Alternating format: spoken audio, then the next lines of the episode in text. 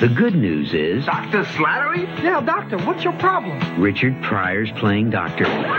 What is the bad news? He has no experience Right about that. in treating patients, Oh, it hurts all over. Doctor, calm down. making house calls, and going on rounds. My girl likes to... Richard Pryor's in critical condition. Now playing at a famous players theater near you. Check local listings. Going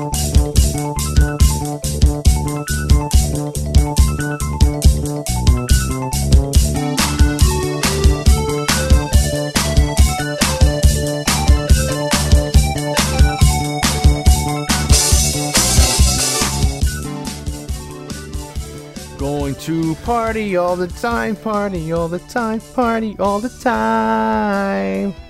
I'll tell you, we've been partying uh, All the time? all the time since uh, we just finished up the octo- uh, the Halloween 2018 Halloween October horror movie extravaganza. You know, it's been a tough couple of months. And I don't mean in terms of, you know, work, which it has been, but I mean in terms of where the country's been. that too. But I was thinking more in terms of the caliber of movie we've been doing. And not even quality, but I mean more, uh, say, themes Okay. or subject matter. I mean, we did a month of horror. Shadow wasn't so bad. That was fun. yeah, But we did uh, some some old gritty movies. We did Taken was pretty rough. we did Taking Apart One Two Three, Bullet. Bullet, you know. we've Uh, been, I'm just saying. I think it's nice that we're going to take a step back and do something. We're a little- relax a little, more comedic. today. stretch our stretch our things out a bit. I did want to ask before we got any further. Uh, listening to last week or two weeks ago, Suspiria podcast, you brought up a story that we never got to. So I know some of our listeners must be quaking to hear this. At least I was. you brought up the single white female story that the DP had for. Uh, Oh, is that relevant at all? is that even worth bringing up? And it might be a little anticlimactic at this point. hey, welcome to Saturday Movie Sleepovers. I'm Dion Baya. And I'm Jay Blake. And you're in November. Here we are, 2018. So, uh, just a little footnote or callback to Suspiria. So, the director of photography of Suspiria, now because it's been a couple of weeks, I don't remember his name, Yeah. but the guy who was the director of photography also shot Single White Female. Yeah, he did a couple of American movies uh, into this his big career. And Single White Female starred Bridget Fonda and Jennifer Jason Lee. Yeah. and every time I hear stories about Bridget Fonda, or just the for the mere fact that she, or the sheer fact that she worked with Sam Raimi a couple of times, she's in the beginning of Army of Darkness. Yeah. she just seems awesome. Yeah. so apparently they're doing a scene where she's tied up in a chair and gagged, and they're lighting around her and they're tweaking the lights and stuff, and the director says to the director of photography, says to the cinematographer, you know what you're doing here is kind of Suspiria. And they start talking about, and he's like, yeah, yeah, and they start talking about that, and suddenly, sh you know, uh, Bridget Fonda's in her chair and she's wiggling around, She's- like she's, she's, you know, she's tied up and she's got like duct tape or something over her mouth. And she- I like how in the rehearsal they don't bring it. They don't have a stand in for, it and they keep her tied up. uh, maybe they were just tweaking lights in between shots Yeah. or something, and, and since she was all tied up, they didn't want to redo it. I don't know. But she's looking around like, what is it? And she's so she's kind of motioning like, take off my gag, take off my gag. They take off her gag, and she's like, why are you guys talking about Suspiria? And the director's like, oh, because so and so Yeah, the DP shot it, he shot it. She was like, what? That's like my favorite movie ever. and she didn't even realize. You know, so Oh, that's she should have been listening to Saturday Night Movie Sleepovers. Had she, had she listened to Saturday Night Movie Sleepover, This is a know all Suspiria episode. it. She would have known all about it. But today we're switching gears and we're doing We're coming to America. Today, they're coming to America, all around the world. They're coming to America. We're here. We're doing that was like my Bob Dylan meets. that We're plays coming to America. We're coming to America. This is the the pin. as, you, as you know, I'm a big Neil Diamond fan. Uh, uh, yes, I am. A, yeah, I know you are. But uh, what am I? That's not, but that's not one of my favorite.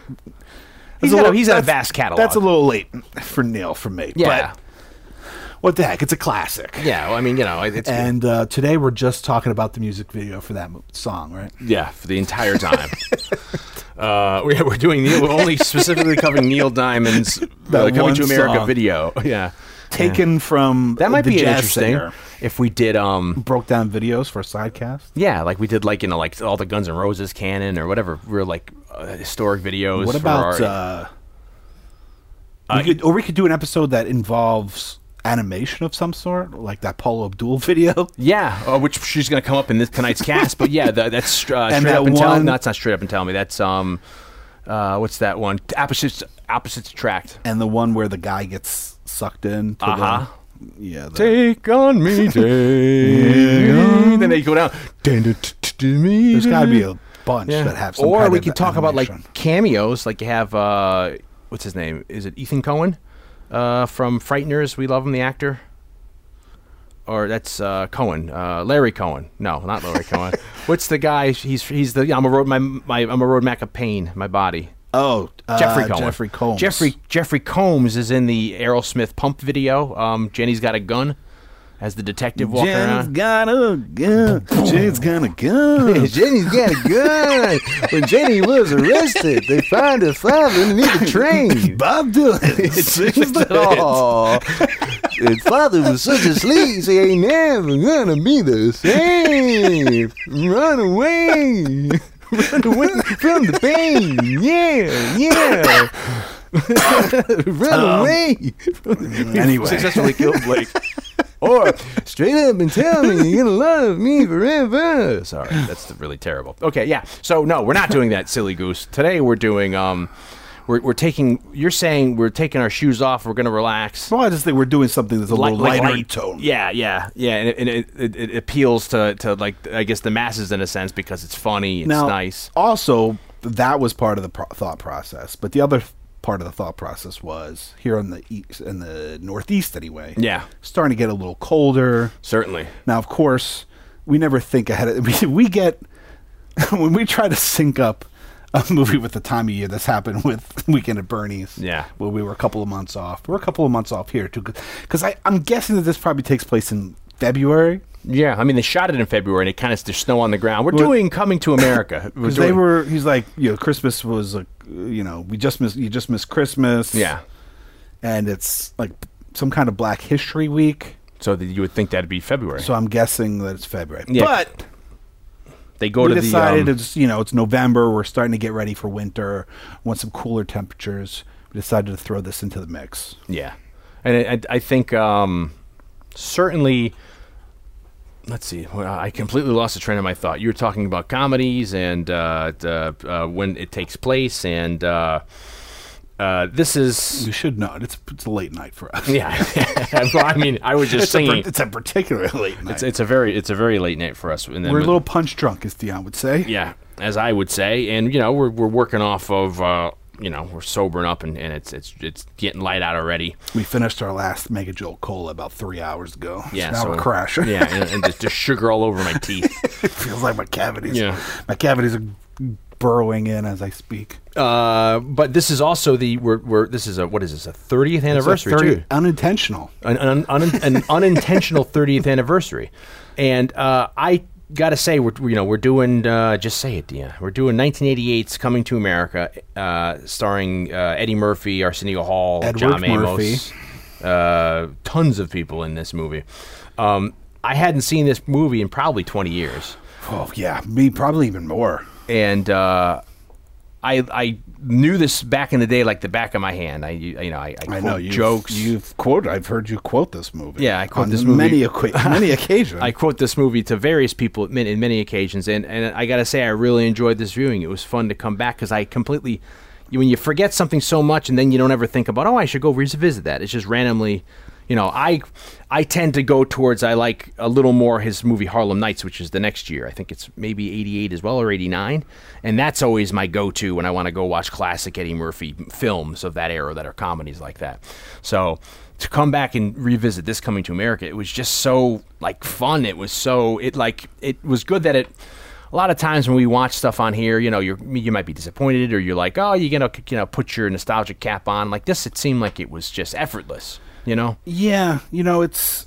Let me pose some questions. Oh, go. Uh oh. My initial question that I was thinking of when we were watching it was, could this movie be made today? And I think it could. Yeah. So I've switched my question into thinking: Do you think a young millennial and younger, because now it's like millennials are even adults now. So, Mm. do you think? I'm just gonna come out and say it. You think white kids would watch this movie today, or do you think like white kids today watch? the Tyler Perry like Madea movies because in, it's kind of the equivalent as I think most of our generation grew up watching uh, stuff like this and Gonna Get You Sucker. Yeah. Things that are probably looked at as being, you know, African American entertainment or quote unquote black entertainment. But, you know, when you look in to racial things in America, uh, you know, you think despite certain things that are going on these, you know, immediately these days, you think we've come a long way in terms of the race racism aspect, but yet much of our generation, I I, I think it, it can't be just that you and I, but I think a lot of like little white kids grew up watching Eddie Murphy movies, and you know, like I said, in Living Color, You know, Cosby Show. There's all. I mean, there was, there was there was all kinds So of. I just wonder if, because this is, you know, obviously it's playing on a lot of black stereotypes, not, you know, in a way for for comedic value, but you know, from uh, uh, a black cast. So I just wonder if you know if this movie, if a movie like this was made today, would it connect with the kind of audience that we were at the time that this movie came out? I think it would uh, more so because you know I think with every newer generation there are you know these barriers are coming down and people may not even look at it in the same context of having the the background say we came at it with and this out of all yeah, because his like to us, they were just movies. yeah You know, like when when I was used to watch "Gonna Get You Sucker" when I was little. I mean, I didn't think of them as being a parody of black exploitation or that it was a primarily black cast. I mean, it was just it was a funny movie that was on cable, and I w- and we watched it a bunch of times. And same with this movie. I think we we should also um, you know this may be a controversial episode of because we're talking about stuff and then just going to bring up other stuff like if we bring up Eddie Murphy's old stand-up routines and the stuff that's said so it's like you know uh, this is interesting because maybe there is a preconceived notion of us being Caucasian uh, guys that were kids that used to watch stuff where we would look at it in any certain way, which I never did. Like you're saying, like I, I grew up. I mean, like when I was able to like listen to music, my parents gave me like an episode, uh, a record of Michael Jackson's Thriller, and they gave me Bill Cosby's Wonderfulness and Fat Albert records. So from a very young age, I adhered myself to music and then to com- comedy and specifically Bill Cosby. And I never looked at them being, you know, a different race or Yeah, whatever. yeah. To me, I mean, I grew up in the neighborhood I grew up when I was little. You know, it was a minority neighborhood. I guess I, you know, I guess I just know? wonder if white kids these days are watching whatever the equivalent of this kind of entertainment is, and like the Tyler Perry Madea stuff, that just comes to mind because that's I don't know that's, because that's usually successful. but I don't know if that's successful yet within if, if that's successful in certain categories where uh I don't know what I mean, because even stuff, even for the most part, the Martin Lawrence comedies, those are kind of old now. Yeah, I mean, I don't even. Yeah, he's not really doing anything. I mean, this to me, out of all his canon at the time, this is the most crossover. As you know, it's it's it's a romantic comedy. It's uh, not necessarily. Well, uh, I mean, I would say things like Forty Eight Hours and Beverly Hills. No, I'm saying of like of a comedy kind of a stamp. Yeah. You know, I mean, because like I mean, I mean, Boomerang's a classic as well, but Harlem Nights kind of goes. You know, I guess you know that's a a retelling of like you know the the, in the 30s in Harlem. You know, the gangster era of that kind of a thing. Where this is very much where it doesn't set up any people. You know, you're not. You know, it's not like oh, black or white issues never brought up. You know, Yeah, yeah. you know what I mean. Like I, I enjoy that that there's no kind of you're not trying to get a message across. You know, I mean, there's there's jokes in here that I think are completely politically incorrect that you know you wouldn't see today. Mm-hmm. You know, also uh, for this being is this I guess this would be an R movie. Uh, the stuff that like I you know my best friend saw this in the theater in 1988. I remember him coming back the next day and we're in the uh in the uh recess we're outside in the field and he's like saying quoting the movie like fuck you too he's like you know telling me these jokes so then Yeah, yeah. you think like you know kids are watching it at that young age and then like they're seeing all Oh, this I mean, this nudity is a all pretty this big movie this was like a crossover for our generation. it didn't really matter like you know even though there's all this swearing in it there's all this kind of um you know salacious topics. There's Oh you yeah, know, well that didn't matter. Back yeah, that's what I mean. It's like so. It's so I don't know. I think your question to come back to that is maybe people wouldn't watch it because there's so much more of like uh, helicopter parenting, or people are worried about content. Yeah. Where I think it's funny, like where they don't give two shits about like graphic violence in video games or on television or in movies, but if it's has to do with maybe like sexuality or race or whatever or profanity that is the stuff that's a little more Yeah. focused and, And you know we should note that we're not parents, and so we don't hang around with too many parents. so this is speculation. At least Yeah. for me, it's speculation. Well, from what I see, yeah, from what I see in my day to day life, it, this is what I hear. That this is the kind of the trends where people are a little more anal about what their children are are watching per se. Yeah, I guess I just was wondering.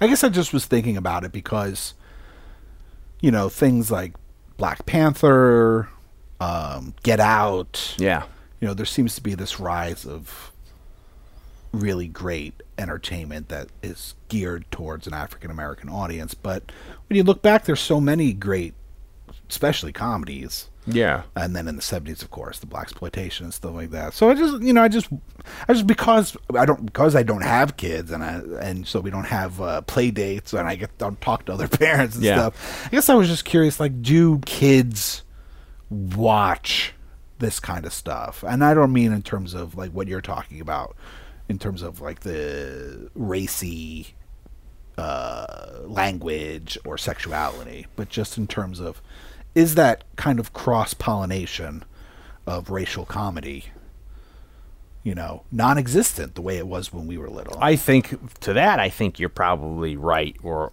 I would say that I don't think people would necessarily be exposed to this because there's so much out there nowadays. There's so much content either on uh, streaming services or I mean, I don't even think people go really go to the movies that much. You know, so I don't know if. You know, back in our day, it was a little more confined. You had a little, uh, you know, kind of a uh, one, two, or three. You know, what you want to see. Where now there's so many options. yeah. yeah. I don't know if just slip through the cracks. yeah, you know, I don't know if because because since there's back in the day there was only a couple things you could do with your kids or what you wanted to go see, that you were a little more apt to see this stuff. Where now there's so much you can do, and also it's so much easier where you don't your kid doesn't have to watch what you're going to watch. So you can just yeah. put a tablet in front of his face, put him in another room, go put him in the bathroom with the other TV. You know, it's like, you know, it- Yeah, I mean, I should also note that I ask questions like this in my personal life and stuff like that, like on with knowing that you know that honestly, like in a lot of ways, I'm an ignorant white person. You know, it's mm. out. It's mostly out of curiosity. Mm. you know, so mm. so if anyone's like, well, you you know, it's it's because I know that you know I'm I'm ignorant to a lot of things that aren't in my day to day life. So Yeah. I'm also just curious in general about what is happening in other communities and cultures and stuff because I realize that. I think a lot of us live in kind of a bubble, you know. Especially get, we get up, we go to work, Yeah. you know, and you see the same people every day. you like and- what you like, and that's it. yeah, Yeah, yeah, and it's Yeah. hard, especially when you're an adult, to to be able to explore things. Yeah. when you're a kid, you don't have responsibilities. Yeah. It's you know, it's and it's also probably partially because we're still developing. The, our brains are just sponges. Well, you don't. Yeah, you don't have that framework of what what you you know. So you're much almost more open to stuff and and, Yeah. you know, and checking stuff out. I mean, this is, and it's weird because just it a lot of this doesn't. It's never to me been like uh I don't know. It, you know, it, I guess it is coming from another perspective, like you're saying from from a white point of view. It's just it, I don't look at. And I'm not. I'm not saying like you do, but I don't Yeah, look yeah. at things like on a race perspective. Well, you yeah, know? yeah. I And mean, feel like certainly when I was a kid, it never occurred to me. and I feel like now- that's bantered about nowadays. Like people are like, you know, I, I certainly hear that from people like, well, you know, say, well, you know, you have no authority to speak about this because you're not that ethnicity. Where it's Yeah. like, I'm just, hey, I'm in, hey, man, just what the hell. I also You know? wonder with today's day and age of sensitivity of things. Oh, that's where I think. If that's why. I, just this, a lot of this would be thought of as being in poor taste. Oh, uh, I yeah, I I agree with that sentiment, and that's why I brought up the disclaimer where it's like if we you know talk about see like you know nowadays it it seems like you can. I think you, there there's an argument to be made where if you wanted to signal out anything or anybody, you could do that and and find anything wrong with anything.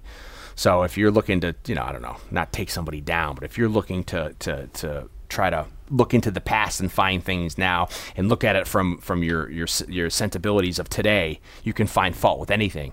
So if you go revisit some of Eddie Murphy's stand-up stuff, particularly Delirious and Raw, where he's uh, throwing the word faggot around all the time, it's Yeah, like you know that's not going to people, you know. So and then what personally, you know, my own slice of philosophy. It's like what anno- it angers or annoys me is then when people nowadays try to then bring today's, you know, uh, um, kind of. Uh, They judge it through today's lens. Yeah, take into account the morality of today, and then you start. You, You, can't undo what's already been done. yeah, or you don't realize the context of the era it's in or the historical value. If you don't, if you're not a student of history or of the era, if you hear something out of context, it's going to sound this one way or the other. So when you go back and trash stuff, or you say, well, you know, that should have never been, you know, because I, like I said, I think you can do that with anything. You can, like I just heard Spike Lee say, you know, f you to John Ford and John Wayne.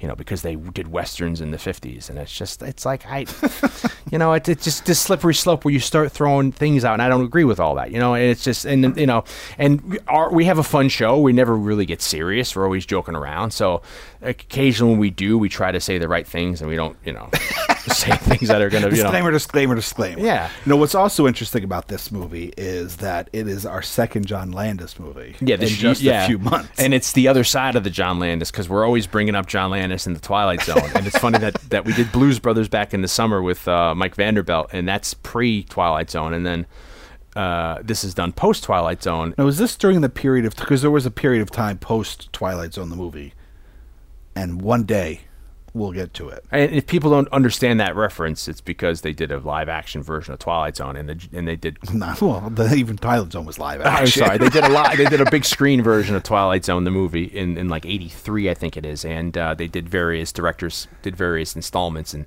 in the Landis uh, little. Uh, There's a bunch feat- of co- controversy and, and law oriented things revolving around the Landis. Yeah, well, he killed three section. people uh, on set during the during the filming. He killed uh, actor Vic Morrow and then two small children.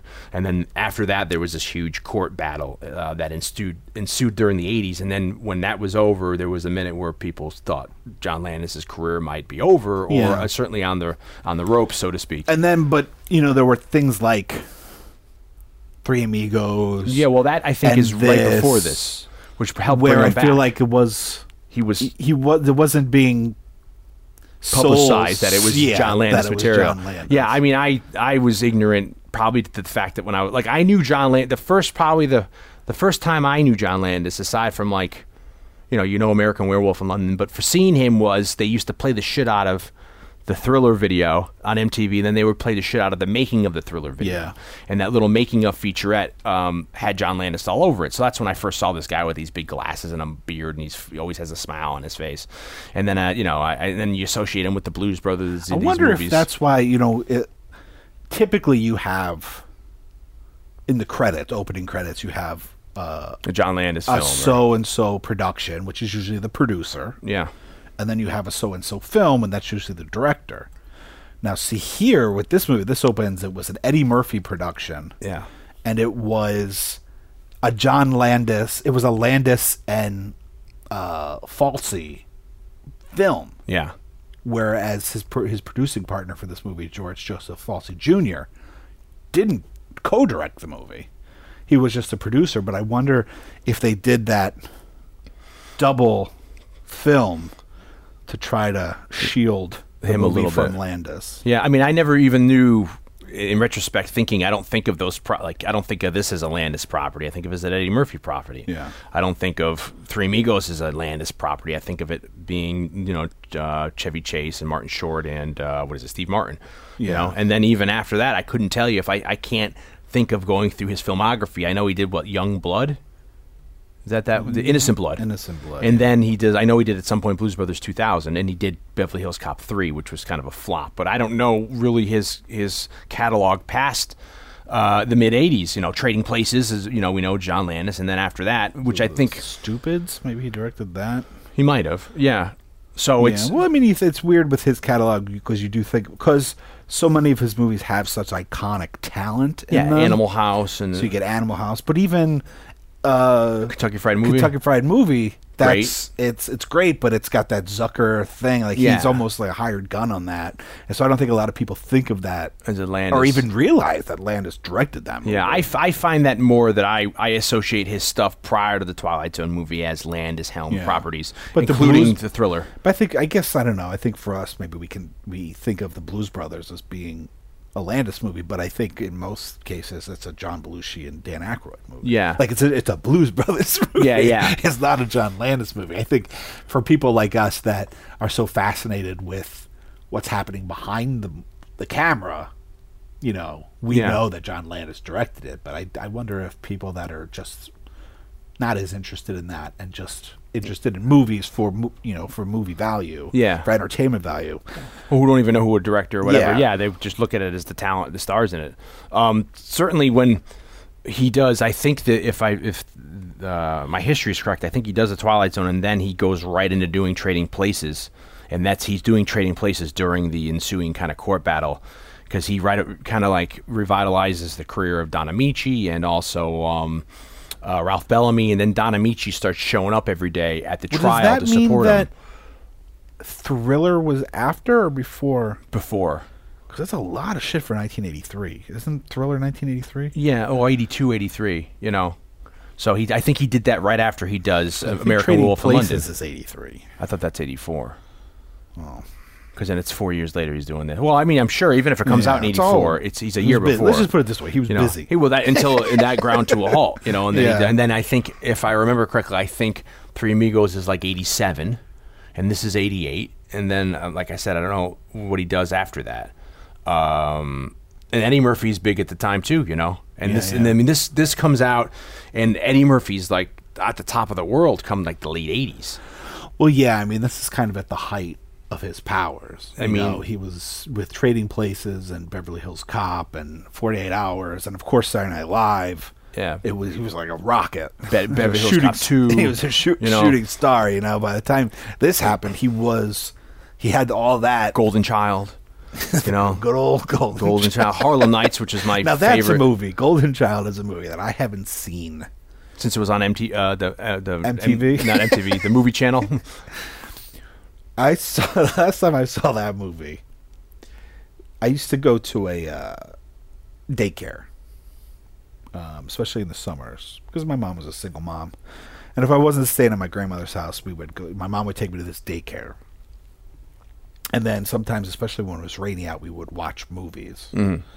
And I remember there was this little room that had VCR, and we would all uh, jam into this little room, and the coffee table or the table in front of the sofa in that room was a giant was a wooden like spool that I guess the oh yeah, the telephone companies. used to- Yeah, yeah. yeah. I, my grandfather did the same thing. You put it on its side; it's a table. Now. yeah, yeah. I always remember that, and I remember we Everybody- watched the Golden Child. Which is is that a movie for your that age group? Probably, You know, that's another example I, I of- don't think it is, but you know, how old must I have been? Uh, Whatever 80 movie, that- 88, right? It So was it- probably a new release. 87? You know, when that movie came out, it was probably a new release. So, So you're like, what are you, eight, nine? maybe eight. You know, Yeah, I'm watching that at daycare. Yeah. a group of kids. watching. I mean, I don't think it's too controversial, but it's. I remember it being kind of, you know, I don't know if they're swearing. There's that big demon at the end by that the Yeah, the, yeah. the guy, the English actor. I for me, Eddie Murphy growing up, it's like um, first I knew him from Saturday Night Live, and uh, I love like you know his bits on Saturday Night Live growing up and seeing that. Um, By the time when we were children, it was in syndication those skits he did, and then. Uh, certainly the controversy. I mean, p- people to realize that when, when he hit Saturday Night Live, Lorne Michaels and the entire cast end up leaving.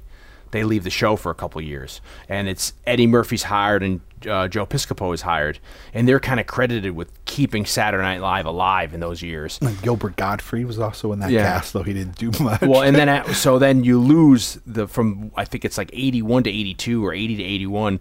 The entire cast is dropped aside from Joe Piscopo and, and, and Eddie Murphy, and they have a team up there where you have them doing like Buckwheat is shot. You have uh, Eddie Murphy doing Mr. Robinson's Neighborhood. You have um, uh, Eddie Murphy doing Gumby. You have the two of them doing Frank Sinatra and Stevie Wonder. Yeah. I mean, this is a very fruitful time, and this is a time now where I I see Joe Piscopo quite a bit on my day job, and I've said to him, you he he could never do those jokes now. And he agrees. You can't do like I am black, you are white. You know. Yeah, yeah. Oh no, I am white. You are black and I am white. You are blind as a bat and I have sight. You know, like that. And he says like, and he says something like, you know, here you go, Negro. Like you couldn't do that stuff now.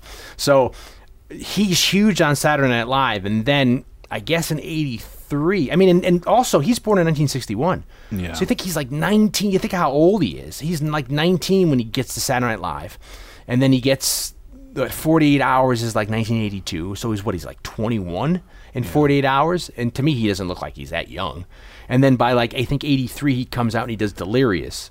And Delirious is his first stand-up comedy, and that thing is so classic. When I was little, going over my friend Martin's house, he had snuck from his brothers the tape version of Delirious, which is called The Comedian. And I remember this was so like you hear people talk about that grew up in the 60s and 70s that like when you're trying to listen to like like uh, Lenny Bruce or uh, Richard Pryor or Redd Foxx that you go downstairs and you'd have like sneak listening to the record out in like the basement or whatever. That's how we felt with the Eddie Murphy comedian tape. We had to keep it really low. Martin's like, I got it. We gotta go. So we shut the door. Like, you know, we're trying to be real quiet. We put it on, and it was some of the most like salacious and scandalous comedy I've ever heard. But I had grown up on Bill Cosby, and I to this day love Bill Cosby's uh, the comedy. His stand up is amazing, and he was a clean, never swore, never talked about controversial topics. It was a lot about him growing up as a child, or then his marriage and having kids. And then you come out, and this is probably the first time I was exposed to the other side of the coin. And I'm uh, full disclosure, not really a fan of people just swearing for swearing's sake or talking about you know well, you know what you know what's stupid about white people or stupid about black people. Like I don't I don't go for that. But in these situations where like especially with say uh, a Richard Pryor or an Eddie Murphy, this was just so funny to me. And Delirious has like these classic sketches like the Ice Cream Man and Bigfoot and. Uh, uh, talking about gay people, where he's talking about, you know, what if Mr. T was gay or the honeymooners were gay. Like this blew my mind as well. You know, what are you like a ten year old at this point? You know, and then he comes out after that with Raw, which is the sequel, which they film and it's a big budget release movie and all that. And a lot of people don't find that as funny. It has funny sketches in it.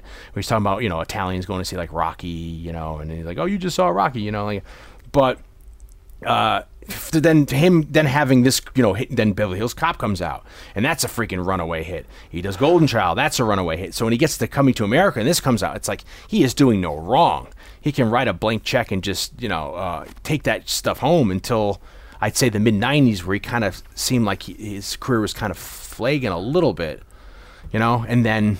He does Metro, which I really liked in the late '90s, but didn't really do any well. And, it wasn't until he started doing these family friendly kind of movies Yeah. that he really hits it out of the park again and, and making these you know financially successful and commercially successful blockbusters you know but it's it, this the evolution of him going from like this such a raunchy you know like Redd Foxx uh, richard pryor kind of a comedian to like this full turnaround in the in the 90s and into the 2000s of being like the voice of the donkey and Shrek Sure, yeah. or doing all Dr. these Dolittle and Doc- all Nutty stuff. Professor and uh, Haunted Honeymoon, uh, Haunted Mansion, and you know Norbit, and all these movies that are that are completely. I mean, I think like the last. I mean, he did Life with Martin Lawrence, which is kind of in this vein of Coming to America. Yeah. But then after that, he's done one or two. Like he did Dreamgirls, which is not comedy at all, and he was nominated for. Yeah. He did that Tower Heist, which I never saw in 2011, which I think was kind of a comedy. Yeah, You know, yeah. Bowfinger he did in the mid, the late 90s, Yeah, which I saw in the theater, which was yeah, funny. I always liked that You know, too. but he did Life in like I'd say 2000 or 2001, which I thought was hilarious, which I haven't seen since then. So it's such a crazy journey Eddie Murphy has because he gets fame at such a young age, and you don't realize he's making so much money in his 20s, and that you know it's like why do you even need to, you know, keep? You can just retire. You know, you just, Yeah. just live off your residual. He had a recording career. Well, that there's a You know? there's that thing with uh, special. I mean, I, I'm sure it still happens today, but I just because it's our generation where actors or performers that get so much fame in in the 80s, Or even before, like You- Bruce Willis had a Yeah, he had a song out. had an album. You know, out. I mean, in the seventies, Eddie Murphy put an album out, but uh, you're right, that happened. You David you're- Soul sang songs. yeah, Richard Travolta, had Richard Harris. Albert Finney. You go back, Robert Mitchum. Any but Telly Savalas had a very successful singing career.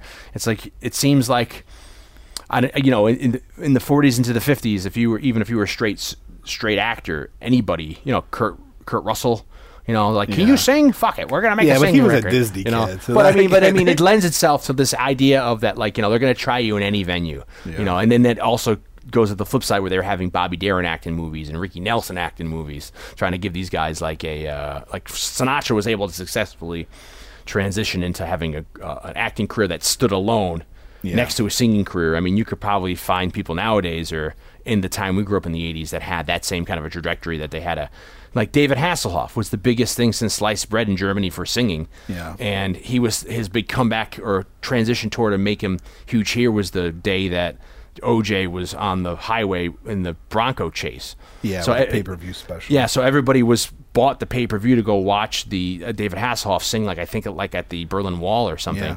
And then because this breaking news of OJ in the white Bronco going down the highway, what is it, the 485 or whatever? I think highway, today the you equivalent know, is He's career I guess co- took off here. You know, there are so many rappers that have made that transition. Yeah, because again, that's that's what you see probably like with rock and roll guys. You know, Kris Kristofferson or Bob Dylan. You Free know, Jack. Yeah, you know, Mickey Mick Jagger. You know, you know, you Sting was trying to do it there for you a know, while. David Bowie had a successful career. Yeah. a lot of these people had these. You know, if you can, I think at any point, if the world's your oyster, if you can, if you're successful and you're a face and you can act, you know, sh- shit, you know, it can go either way. But it's so Eddie Murphy. Getting back to him, it's like in the, you know, he was doing everything in the, you know, uh, it's insane, you know. And then he has these partnerships where he's him and Joe Piscopo. They're tight during during Saturday Night Live, and they do that, and then they leave Saturday Night Live, and they never really do anything again. And then he starts doing this stuff, and he you know hangs out with Arsenio. He does a couple movies with Arsenio Hall, and they're, they're the they're really tight. And then there's this big estrangement between the two, which you can maybe get to later on. And Arsenio has the Arsenio Hall show, which is huge in the late '80s into the early '90s in our in our formative years until it was abruptly canceled for maybe dubious reasons we hear. But um, coming to America coming out, man. I mean, this was such a. I mean, this is still regaled today as such a, a, quintessential African American movie just because it's so like pro black, pro African. You're not pandering. It's not like the black exploitation films, or you're not in any way kind of like. I mean, you're satirizing, I guess, you know, aspects of culture of, Yeah, of their, yeah. but it's not done in a uh, a heavy-handed way in a sense. You know, this is celebrating. You have an Afri- a fictional African country that is, you know, that is still like like you brought up Marvel's Black Panther, where it's just like Wakanda. yeah, it's like it hasn't been touched. It hasn't been colon- white colonization. It hasn't been this or that. So I mean, and I don't even know today if, if with the PC police would people be pissed off? Would people be get, slagging this off, saying like, why did you have to have a fictional African American or, or I mean an African you know, uh, country. Why couldn't it be a real one? Like, you know, really nitpick everything Yeah, in yeah. it. You know, but this, I mean, so much. This is so much so that when Black Panther, the Marvel movie, comes out a couple years ago, you have people dressing up as like Prince Akeem and, and all these, uh, you know, these people from coming to America going to see. Uh, Black Panther, like how iconic this is, you know, Yeah. it, it, it, it's ingrained in the culture in that way. And even I think what Paramount Pictures that put this out, they were wor- worried they stopped doing screening test screenings Well, before it came out. yeah, well, because they were worried it was going to be labeled like a black movie. that, and I don't. I just don't think the feedback was good. Yeah, So they were really worried. They didn't want to have press screenings for it. yeah, they had one or two right or something. Yeah, and and the fee, and they were hearing that it wasn't liked, so uh, they were worried about having a poor opening for a weekend. So by eliminating press screenings, one, you don't have too much bad word of mouth going on before the movie comes out, so audiences will are more likely to go see it just on its own merit. And two, all those reviewers that have to review it for their papers and stuff. Now they have to pay to see it. Yeah, yeah. So it adds to the box office for Yeah. opening weekend. Of course. So I mean, this was uh, just as it was getting ready to come out. It was not testing well. They really thought this was going to be a big flop, but it ends up being like the third highest grossing movie of 1988. Yeah, and it beats out like Die Hard. It beats out Big. It beats out um. The, there's a third huge movie in there that it beats out for that year, um, and it's weird too because it. It, it does mix reviews critically, and maybe that's because of some of the backlash of maybe critics are just pissed that they had to go see it. But it's like you're saying, it's made like what, close to like three hundred million dollars worldwide or whatever. That, and I just don't think that. I mean, I would be surprised if comedies of this ilk yeah, that are slightly goofy, you know, not a thinking man's comedy, Yeah. you know, not witty, Yeah. but just funny and kind of you know romantic, but leaning more on the comedic side. like a clue, like a like a like a I like just, a I just don't. Ne- I don't necessarily think that they probably get reviewed well. well in general. Yeah. you know, Yeah, you need it to it's be like a a certain movie. way. You know, just there's certain kinds of movies that are not that are that are thought of by many people, especially things like people like critics, as being below everything else. Yeah. and I would imagine a movie like this probably falls. You know, Three Amigos too. You know, Yeah. you know, they're just they're kind of goofy, and that's, but it's you know, it's but then the audiences love it. But that doesn't have any bearing on what an audience would feel or, or how much money it'll make because people want to laugh. Yeah, I, I mean it's so funny, and then you come to this, and I had known it's see it's it's it's, it's like I can't tell you why, but I knew the I know I already knew who Eddie Murphy was. Yeah. I knew who Arsenio Hall was. I don't think by that point I had known who I did, I knew who Arsenio Hall was. I think when the Arsenio Hall show, I started when I started watching that, I knew who That was he cognizant, was, and then you went back. because of of coming to America. yeah, I was like, oh, that's the guy from Coming to America. It's, from a very young age, I realized uh, maybe because watching the credits, he did the voice of, um, of uh, Winston on uh, Real Ghostbusters, the cartoon show. oh, okay. Yeah. and uh, maybe that's where I made the correlation because and it's which funny there is Dan Aykroyd wrote the original Ghostbusters script for Winston to be played by Eddie Murphy, but then uh, we did a whole cast on this on the Ghostbusters movie. But I think he Eddie Murphy couldn't get out of his thing because he was doing maybe the first Beverly Hills Cop, so they recast and they had Ernie Hudson, and then that's why you get. Maybe the park gets shimmied down. We talked about this on the good. Uh, the, Yeah. the Go good- listen to our yeah Ghostbusters Ghostbusters. cast. So they sh- they shimmy Eddie uh, Ernie Hudson's roll down to be less comedic. So everything out of his mou- mouth is like a is like a punchline. And then and what ends up happening is then when you go to the cartoon show, you have Arsenio Hall playing that character, Ernie Hudson's character, Yeah. which is especially supposed to be an Eddie Murphy character. And I don't know offhand how they became friendly, Eddie Murphy and Arsenio Hall per se. Uh, I know like Paula Abdul. Um, she was coming up, up and coming. Uh, it was right before she had her pop career. She was doing a lot of choreography, and she had met. She meets Arsenio Hall on the set of this movie, Coming to America, because she choreographs all the dance stuff, Yeah. and they become an item for a minute, and then. Paula Abdul goes on to choreograph the Doors. She does all like the Val Kilmer bits and that and stuff, and then she ends up having a career of her own Yeah. for a while there. And she was when we were growing up, she was almost as big as Madonna as a pop singer and stuff. And then she kind of segued into doing like the American Idol stuff that a lot of people may know her now. You know, since we're talking about that aspect of this movie, um, I want to say it's interesting to watch this movie for this podcast so close to the Blues Brothers. Yeah. because I found the uh, the training sequence between Arsenio Hall and, and uh, Eddie Murphy and the backflips and stuff. Yeah. just the way it's shot and everything, very reminiscent of the church sequence. Oh yeah, yeah. the Blues Brothers. And then I found the big giant dance sequence where they're going to introduce him to his wife. The one marriage, yeah, the arranged marriage, yeah. That Paul, that Paula Abdul choreographed. To me, there's so much. I think it's just his. It's John Landis' shooting style. So much of that reminded me of the Shake Your Tail Feathers. Oh, outside Ray num- Charles's place? Yeah. number of the right. Like there was all these flashbacks. Like oh, like I'm, this feels like the Blues Brothers to me. Well, somebody said they that Landis even reappropriated the dance sequences from Thriller that he used with Michael the Zombies, and they just like sped it up tempo and then used those dances to a certain extent for that big dance sequence where these people come in and that he's going to meet his arranged um, Yeah. marriage. It's funny because we always bring up the '80s and how the the '80s were so different from now in the sense of like, you know, there's always like Playboy jokes with kids or there's topless and all that. Where the raunchiness of like the comedy in here where you're having you know um, the royal penis is clean you know the, these amazing one of the best asses you've ever seen comes up out of the water and then the other girl comes out with the me- the, the best breasts you've ever seen and she's like I'm sure these are all handpicked? And then you know um, James Earl Jones later like you know aren't you having sex with your concubines? I did. You know it's like Yeah, yeah. this stuff that like back in the day it's like you know you take a movie like uh, the Richard Pryor vehicle the toy with Jackie Gleason.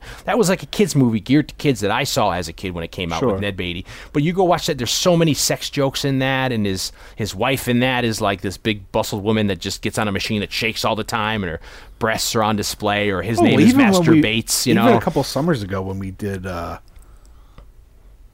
summer vacation. yeah yeah John Candy which John is was like right before or after John uh, the Ghostbusters cast. Yeah, yeah. I think we recorded that the same day. Well, there's even that. You know, that was a, that was definitely real a kid family movie, but there's some. Oh, her like about getting her, her plastic surgery. Yeah. It's so weird. It's so endemic. Oh, look at Splash. It's like that was a Disney movie, and there's like kind of almost sex references where you're trying to see if she gets you see her naked in the Yeah, water yeah. or on El- on uh, Liberty Island. It's funny because it's like these good- are the good old days. Yeah, it's like what you used to be able to get away with. You know, it's just weird because you have these these properties or or these movies or the things that are made for children in mind, but then they're like, well, parents are going to be here too, so let's throw some sex Well, jokes since in. you brought this up, I mean, this happens later in the movie, so I mean, we're, we're going to jump around here, but there's the scene towards the end of the movie, Yeah. when I guess James Earl Jones and stuff. That I guess do they come to the restaurant? Well, anyways, Louie Anderson walks in on John Amos, Yeah. and he's looking at the, The Mc- at the McDonald's, binder. yeah, the McDonald's Uh, training manual. And I never noticed before because I mean it's been at least twenty five Yeah. years since I don't know. It's like I wonder if there's some cutout thing where he looks at like porn magazines and then they they they because he in. acts like he, they caught like Louie Anderson walks on walks in on him looking at something he shouldn't be looking at. Well, it is because that's the whole joke is the entire movie. He's trying to say that it's McDowell's, not McDonald's, and there's no similarity there. But then, little do you know, he's actually got it. He's snuck out of McDonald's training manual, Oh. and he's reading the McDonald, and then he's like, it's like he's getting their trade secrets, and he's like, oh no, you know, you know, like like you know, Well, I want to right over my head this view. Too late.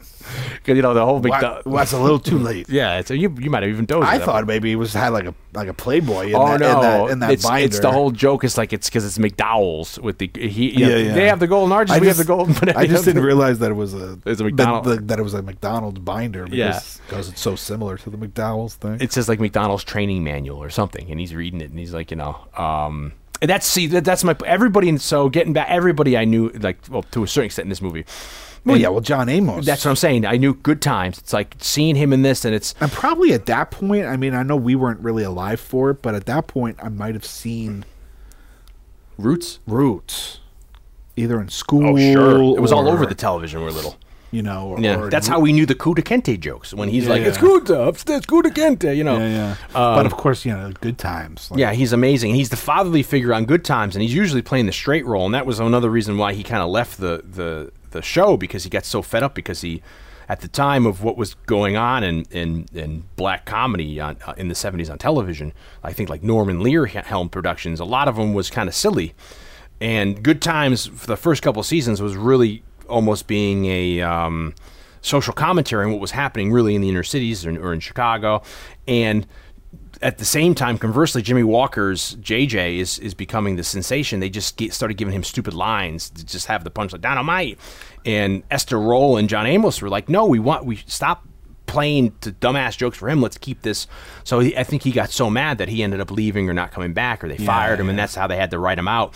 So to see him then come in this, where he's near the end of this movie, I think he just to me just he he he. Um, uh, he, he steals the show, you know, where, once he realizes that that uh, Eddie Murphy's coming for money, or he's getting the Soul Glo kids, you know, and, he- and then like at No, the end when he steps in, you know, when he steps in when they're like at the wedding, and he comes with that big smile on his face.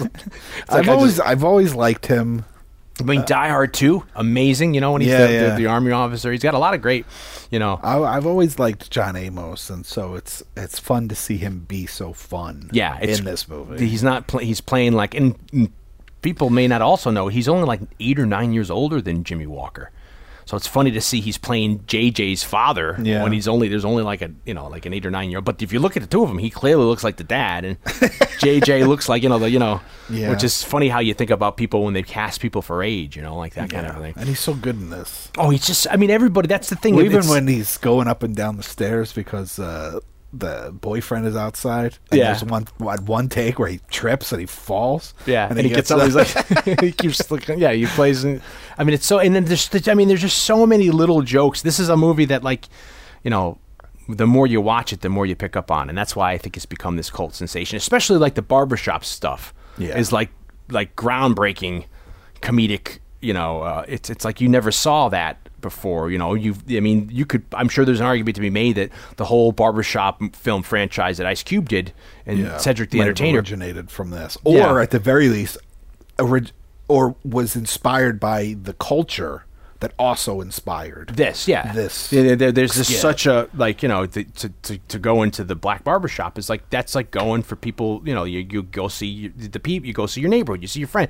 it's like sitting on the stoop you know and you talk about stuff and that's something that uh, people still do in the community which is good which which I don't know if there's an equivalent for I mean like I, you couldn't say church for for other you know uh, ethnicities or whatever I don't know what but it's something that is really true to form that you know you're able to congregate have it be a nice environment where it's it's almost like going to the bar and having a drink you Yeah, know? well, I would say that I don't know if it's like that anymore, but I would say that there was a period of time, probably maybe around this time and earlier, where that barbershop kind of mentality was probably not exclusive to the African American community. no you're right yeah Yeah, like Italian, Yeah, guy, yeah. you know, Italian neighborhoods. yeah I grew up An older the Italian generation, yeah hanging out, you know, there'd just be people sitting in there. in a barbershop just yeah, hanging out Yeah, yeah, I, I agree with you there. Yeah, and, and now it, it seems as if we gotten older, and a lot of those um, have gone out of business, and uh, you know, black-owned businesses like barbershops are still, uh, you know. Uh, servicing the community, you don't have like supercuts and stuff. Yeah, yeah. you know that it you're still getting that culture surviving. That that um, that little segment sliver of life is still surviving there. But I mean, and this is the first time too. You have them. I mean, Landis introduces Eddie Murphy to Rick Baker, and it's a ingenious pairing because they go on to do these, uh, you know, uh, whole series of films where they play. It's like him doing Peter Sellers Yeah. stuff. This is kind of the first. This is not kind of. This is The the, first first, instance yeah. where Eddie Murphy plays multiple characters in a movie. and I wonder if people were ignorant of that at the time. I remember trying to like going seeing this and trying to pick out okay which which one is who's Arsenio who's Eddie Murphy you know and they play I I don't know I didn't count here but they play like a you know three or four people each in the movie Yeah. and it's so good I mean I mean just the when they go to the what is it like the the the Black History uh, the awareness meeting or you know where, where they see sexual chocolate play and I mean that's just all that and then the Reverend I mean I mean it's just all his like uh Arsenio like I'm not gonna preach that, but people, I'm gonna say, and he gets right into it, like it, it's just I, I just can't hold it. It's just it's so funny, and then the other guy coming out, um, you know, sexual chocolate, and him trying to sing the song. What does he sing like the the the, the uh, Jackie Wilson song, maybe Greatest Love, and he's like, yeah, and he's so bad with I'm the greatest love of time, you know, like you know, and no one wants to sing for him, and then like except that one guy, like "These- these boys are good. I mean, it's just so funny.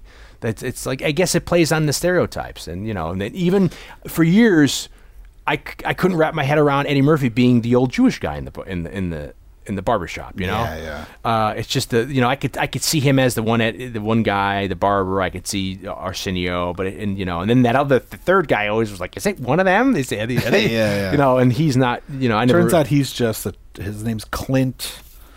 Let me see. Let me get my notes. uh, his name is Clint Smith, and apparently he was just a he's a childhood friend of Eddie Murphy's. And That's he's amazing. Been Eddie Murphy's best friend for years. Since they were kids, and I think even now maybe even runs an aspect of his business or something. I Yeah, think he was the just- Empire. He was just his friend, and so he they just threw him in makeup and made him the third guy in the barbershop. I mean, it's brilliant. It's it's it's weird too because I you know only say watching the Dave Chappelle show um, ten years or so ago now when that was huge.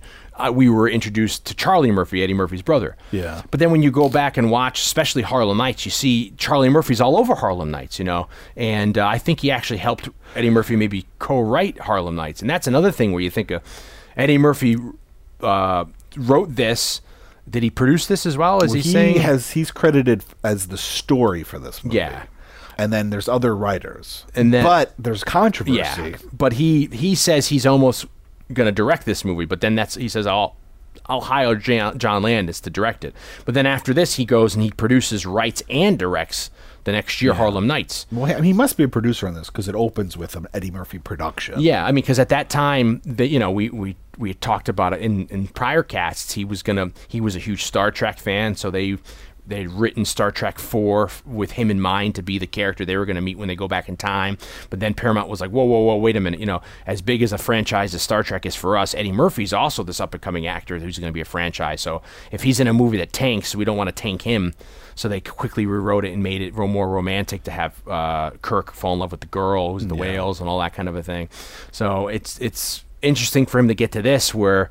Uh, he is credited, like you're saying, the story of coming to America as him, but then he gets the two writers that they that they use um, that uh, Landis used on Trading pa- Places, Barry Blost- Blaustein and David Sheffield. where people they were the guys who wrote Trading Places, and that seems like a. Uh, a something anybody would do, like if you have a good working relationship before, you just take the people again. Sure. So, uh, well, I mean, I think that in doing a little bit of research for this, the guy who produced this movie, or one of the producers of this movie, George Joseph Folsey Jr., uh, he worked with Landis on a lot of stuff. He was Landis's editor on on six of his films, you know, going back to films before this one.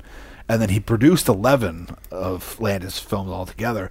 But when I love looking at people's filmographies to see what they kind of did because this is a guy that he was uh, Landis's assistant director on some films. Like I said, he produced this, produced 11 of Landis's films, edited some of Landis's films, but also as an editor, just as just as an editor, went on and edited uh, the Norm Macdonald Artie Lange movie Dirty, Work. I love Dirty Work. He edited Hostel one and two, Wow.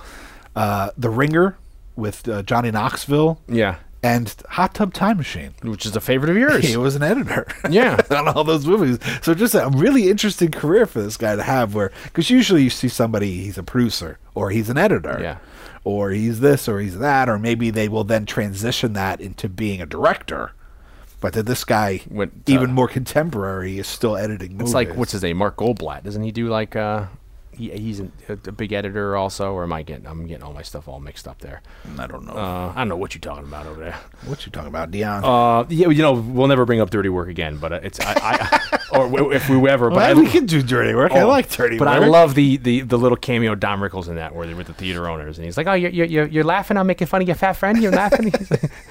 Why don't you, what does he say? Why don't you go get a horse and go up in the mountains and leave everybody alone? It's some of the best. The, the thing here is that you can't successfully lampoon anyone anymore.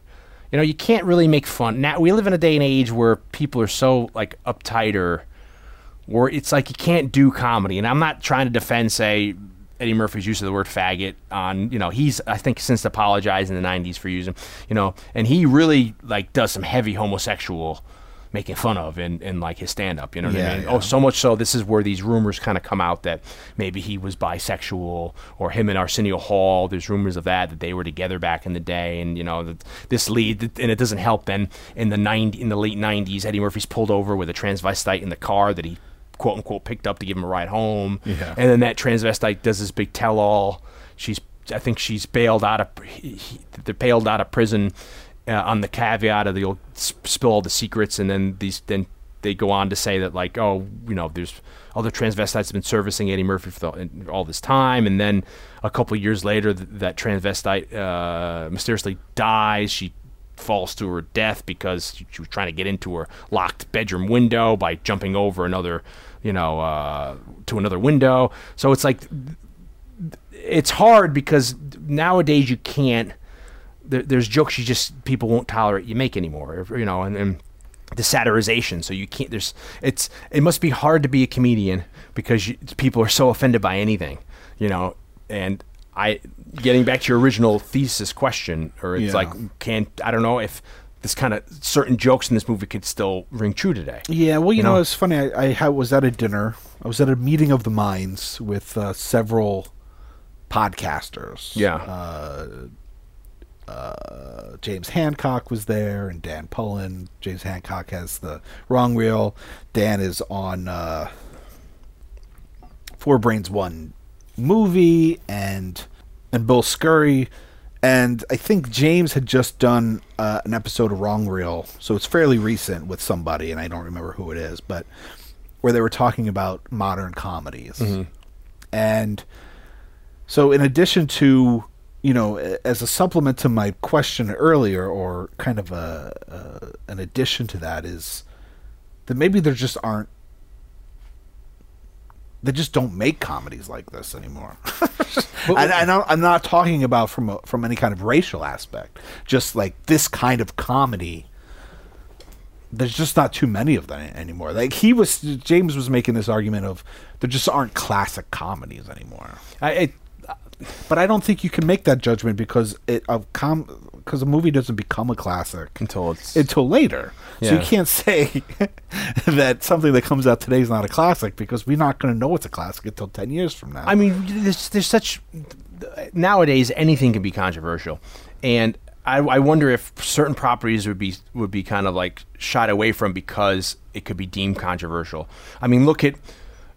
10 years ago there was that 2004 Dwayne uh, uh, uh, Wayans Brothers movie White Chicks you know Yeah. and that's deemed now to be culturally insensitive that they're in whiteface you know it's like so it's like you know it's like you can't there's well, stuff you, you, you take a movie that we just I just mentioned, The Ringer with Yeah. Johnny Knoxville. Th- that movie revolves around that he's got to fix the Special Olympics. yeah exactly and it's like so there's stuff Which, by the way, it's it's a great concept for it's a great it's a great concept for a movie It- for a Johnny for a Johnny Knoxville movie. it, it's it, you you wonder there's two there's two kind of avenues to look at this is that like I said one you pe- you know people are just a studio or people are just going to shy away from it we don't want to or the other conversely you're going to just say I'm going to go balls out and we're going to make this thing as as scandalous or as um controversial or offensive as can be to to to say who cares you know and it's like you kind of see that now with horror films in the sense of you know they'll, they'll be as you know maybe gory or as grotesque or or uh, brutal quote unquote as you could say you know as you could be I think we're kind of starting to shy away from that now. yeah there's a cusp now where people are starting to do more of like uh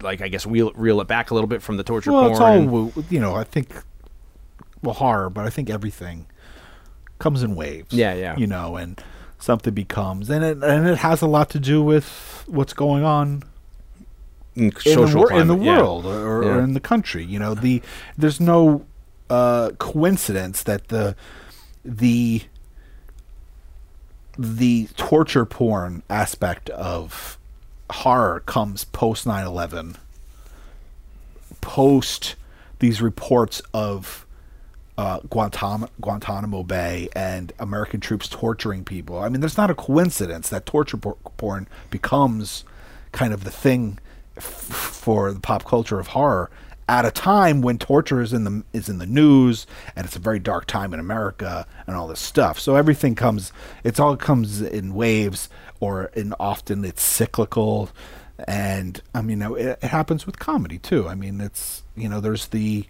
the screwball comedies of this of the 30s and 40s and and then the, you know then it becomes the uh you know the that transitions into different kinds of comedy and then you get the sex comedies of the 60s Yeah, and yeah. all this stuff. it's- you know everything comes in kind of waves. And so it, it's it, the, the beautiful thing about art in general is that it is kind of this living breathing thing and and and, and it evolves. I mean, even doing sex comedies today, like those '80s or '70s comedies, where it was just an excuse to see naked women or whatever, Yeah. e- either in America or in Britain or wherever. Like, I don't, you know, would would those be done today? You know, like it's all. You can look at everything now and say, like, you know, there's an argument pro or Sure. against. Where you know, But at the end of the day, uh, whether you know you have uh, satirizing a movie like this, like Coming to America, whether it's satirizing a certain uh, culture or it's uh, a little bit um, risque in terms of sexuality or the, that, those kinds of jokes and stuff. At the end of the day, there's a very simple, tried and true comedic device, Yeah. which is the fish out of water yeah, you know so it's it, it's this aspect of it opens with which is also very a very conventional thing for a film this aspect and i'm trying to think what movie we did somewhat recently but not maybe this year but maybe last year where i was i was pointing out that it's this the story is this person who's longing for more Rocky, for instance. Yeah. I mean, like he's this guy who sh- any of one of us could look at his life in in uh, Zamunda. any one of us could look at his lifestyle in Zamunda and then say like, oh, like especially when we were kids, to think that you would be bathed by beautiful women or have anything at your disposal. Uh, you know, I think that's great, but you know, he's not satisfied and this aspect of, of the arranged marriage and being worried that he's not going to be stimulated intellectually by whoever he's supposed to marry and realizing that that's true when he meets her that she's really just been race her whole life to please him is something that he doesn't want. Yeah. That's not going to ultimately be what pleases him. And this aspect of like, let's go on an adventure, a treasure hunt. Yeah. We're going to find my queen Yeah. and try, you know, c- travel halfway around the world to find love is one very romantic. Two, you know, a great simple story for a movie. And then once you get here, that fish out of water, you know, being in a uh, lower class uh, urban environment, being this rich guy from, you know, Zamunda, Africa. yeah, yeah. and not knowing I mean, the it's ways. right. It's just it's it's it's got comedy written all over it. It's but it's, it's also a, a very tried and true tested idea of the man you know the the element of the guy who has everything and then he's he doesn't want this you know like that's that's something we've Yeah. seen before where he doesn't want the arranged marriage like you're saying and it, it, well, there's always the You know. grass is always greener type of thing, but it's also always this aspect of when everything's handed to you, can it really be Yeah. appreciated? Yeah. Sometimes uh, you know, and it causes a conflict in him that he's like he wants to You know, you know. he gets up in the morning. It's his birthday. He's like, "W- "Do you think I could use the bathroom by myself today?" yeah And- you know, and- he's, and never, he's never even wiped his own ass. like that that that extravagance is played on to like and almost for the gratuitiness of like oh my god like how amazing you know we look at it like but then for him that he's been there But he's for, woken up by Yeah, you know a live horn section or a like string s- section. like a string ensemble. Yeah, that's it's- how he wakes up in the morning. Dion, can we take a break for a second so that I can talk about something that's been on my mind? sure blake what's that Food. Have you tried Green Chef yet? i have and i love it Me too, Dion. I'm always looking for delicious and easy food options. And with Green Chef, hand picked pre measured ingredients and imaginative gourmet recipes get delivered right to my doorstep each week. And because Green Chef is a USDA certified organic company, it is a healthier food option. Plus, their wide variety of organic ingredients are sustainably sourced. So not only does the food taste great, but I feel better about eating it too. i like the way they break down their meal plans. You can choose from paleo vegan vegetarian keto gluten-free omnivore and carnivore. So it makes it easy for people that adhere to specialty diets to use a food delivery service. But if you don't follow a specific diet all the recipes taste great. So you can't go wrong. And you can change your plan at any time Last night I made Italian breaded pork chops. Delicious and easy. The step by step recipe was easy to follow, and it only took about 45 minutes to make. What about you? What have you tried so far? I had the vegan Korean stir fry. Fresh ingredients that were easy to prepare, and in 30 minutes, the missus and I were sitting down to a restaurant quality meal. And boy, was it tasty. Now, all of you listening out there in the podcast ether, you can get $50 off your first box of Green Chef. Just go to greenchef.us slash sat. That's right. For $50 off your first box, just go to greenchef.us slash sat. That's us.us slash S-A-T. It's weird because you have one half that how, um, I don't know, dirty some of the comedy is here, or like, you know, the nudity or whatever, or the, or the content. But then on the other end of it, it is kind of a true story. It's a positive And- story. Yeah, but You know uh, what I you know, just on on that note, this is not racy or n- nudity or anything like that. Compared to a lot of other stuff that that was coming out around this time, Yeah, I mean, you know you what I mean. Like, was- it's actually pretty tame, Yeah. for the '80s. But by today's standards, it's certainly uh, a little bit more so than I think we would we would be used to in in a in a what was essentially like a family comedy. yeah back then. and it's and it holds true to like the essential story is very like a romantic comedy but pro you know you're not really you know you're not the, the comedy isn't like at the sake of somebody else or you're not there's not it's not divisive No, but you know, it's also- very warm and very you know Sure. But it's also not only do you get this fish out of water, but you get a little bit of that something, some like it hot, this like secret identity. yeah Having to, uh, you know, the idea of trying, falling in love, but not being able to tell the person that you're falling in love the truth because you've been lying to them the whole time. yeah and in this case, uh, you know, his intentions are good, but this idea of he wants her to he wants whoever he finds to love him for him. And that's how old is that? That goes back to almost fairy tales. Yeah, like a prince or a king hide or a queen hiding wh- who they really are.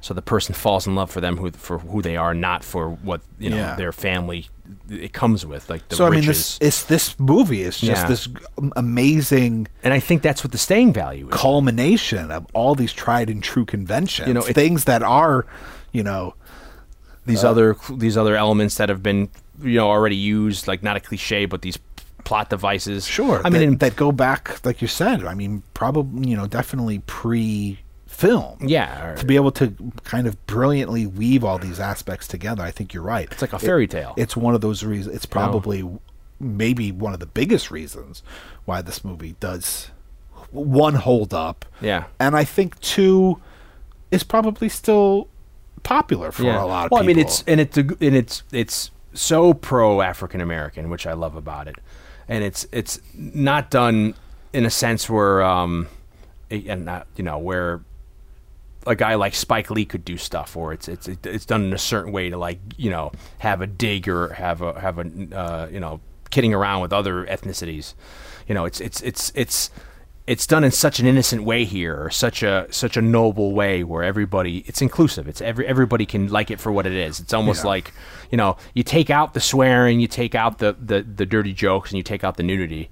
You know, you watch is- the TV version. Yeah. You know, you still have a great wholesome story that has a positive. He's not just trying to fuck the girl. No. He's trying to take her home, marry her, and He's you looking know, for love. Yeah, And it also You know, makes it a very much fairy tale, you and it also makes it universal. Yeah, I you mean, know. even though it's taking place in a, a particular culture, Yeah. it speaks to all of us on a, a very pri- very primal levels, but also, like you said, it's romantic on very romantic levels. you Yeah. know, in terms of you know whether we've all been in love or not, we all want to be in love. That's all he wants. You know, he's never really been. He's never been in love before. yeah, And so this idea of traveling uh, to the ends of the earth for love is a very romantic notion. Yeah. And to put it in this comedic aspect is just, you know, it's just it's it makes it light and it makes it fun.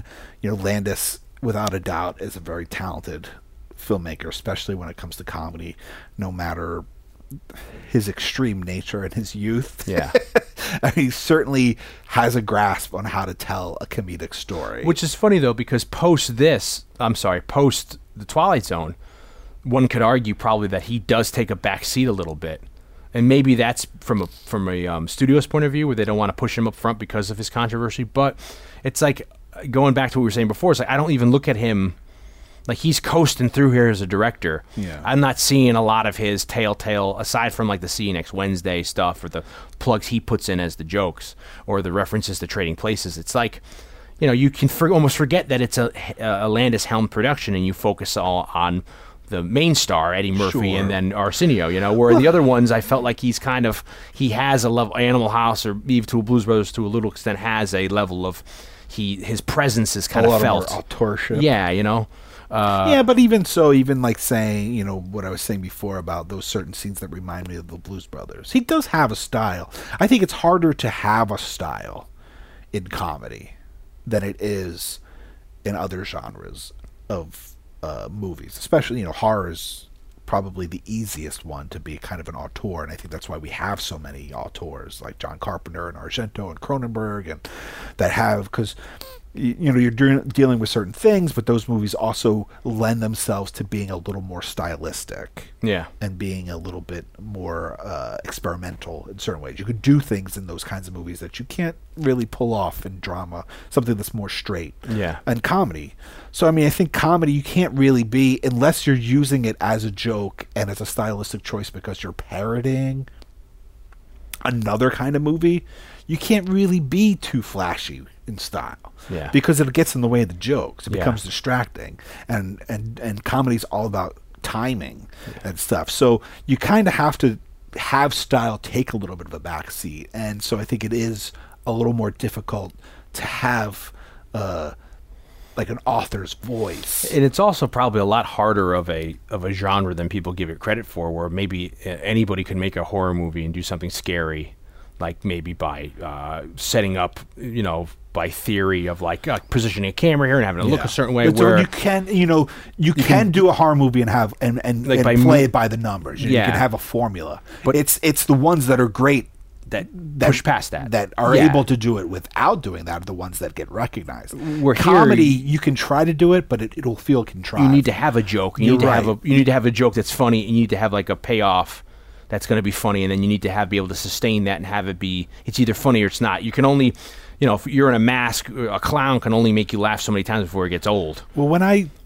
you know, when I'm editing, uh, television shows and in my day job, and I was working on a food competition show, and you try to keep it light, and there's there's quote unquote jokes, not in a conventional sense, but uh, there would be this thing where you there was a formula to it, and you was you would have the music, and then it would stop. Then you'd have the punchline, and then you'd have the music sting out Yeah, and, then it was go to this a break thing, or something. And that's what they would always force us to do. this formula. and I would always say, you know, there's a difference between comedy and reality show comedy. You know, reality show comedy is the, the appearance of comedy, but it's not comedy because it's not funny. yeah, you're just editing it that way to be comedic. it's the appearance of funny. Yeah, It's not actually funny. yeah. You know, and I think the there are bad comedies that are like that, that are maybe taking a formulaic attitude towards comedy because you you know because so much of comedy is timing. You can say you could try to uh, put that com- put that timing on something and, and say it's funny, but it doesn't mean it's funny. Yeah. you know, you need the talent of a guy like John Landis, a talent of a guy like Eddie Murphy that un- that is inherently funny, but also understands how comedy works, and to really make comedy shine. Yeah. and I think you're right. And and most, you know, who was it, wa- was it? Uh, Laurence Olivier or something. There's some quote from some famous actor about uh, acting, and I don't remember what the quote is, but it has has something to do with, you know, all these other things. You know, that's that's easy. Comedies hard. Yeah, yeah. you know, comedies uh, because you also for people that aren't inherently funny, aren't comedians. Well, Stallone's a perfect example. There's certain movies of Stallone's career, um, uh, you know, not Oscar, because I know Diaz. I, I'm a big fan of Oscar, Where Stallone's not a funny guy, like Stop 'Em Mama Shooter. and so you can't have him play the comedy. You have to have him. You have to have act. You have to have it be played straight, and let the subject matter or the direction and all that stuff be funny. You know, the Adam West uh, Batman show was a perfect example.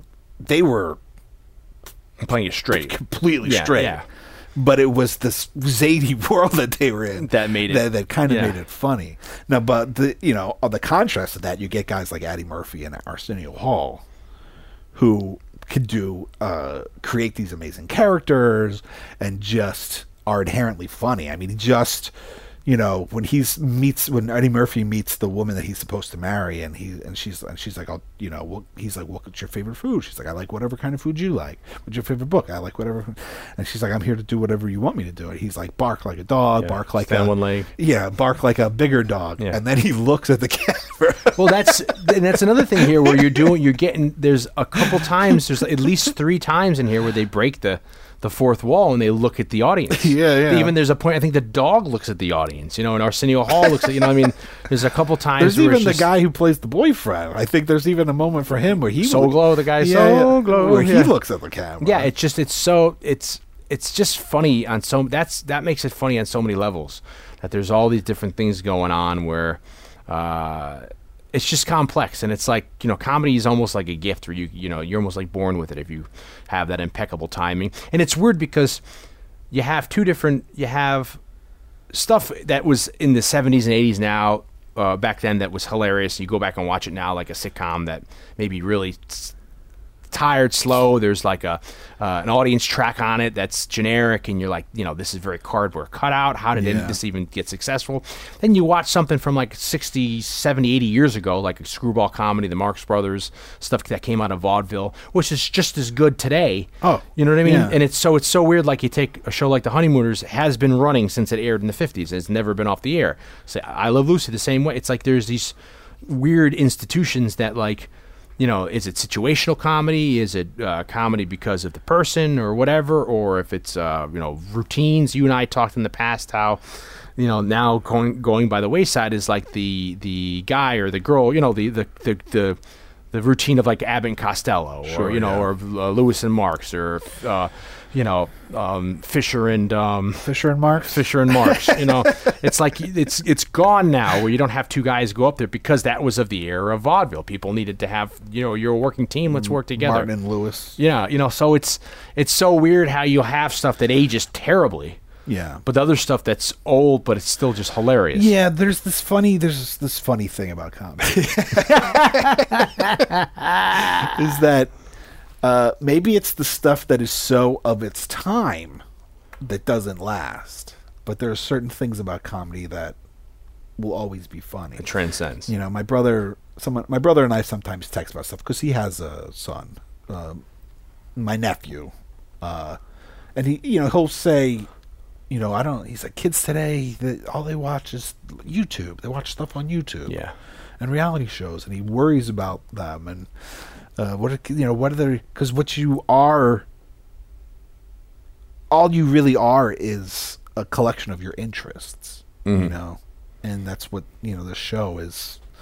We are who we are because of the things we liked growing up, the things we were exposed to, and if kids that are growing up today are only exposed to a certain type of things and don't take interest in in other things, and you know, and I, there's a whole other aspect of this, but he was talking about at some point that he, because kids today don't watch Looney Tunes. Yeah. It's not on. I mean, maybe Yeah. there's a new version on, but Not for the, the most part, they don't really know Unless the the parent is bringing it to who them. Bugs Bunny is or whatever. But my brother, I remember my brother texting me saying he just showed my nephew a couple years ago showed my nephew some Looney Tune stuff, and he said he, you know, my nephew, my nephew was laughing so hard that he almost like he couldn't breathe. He Yeah. was laughing so hard, and just like funny's funny. Yeah. You know,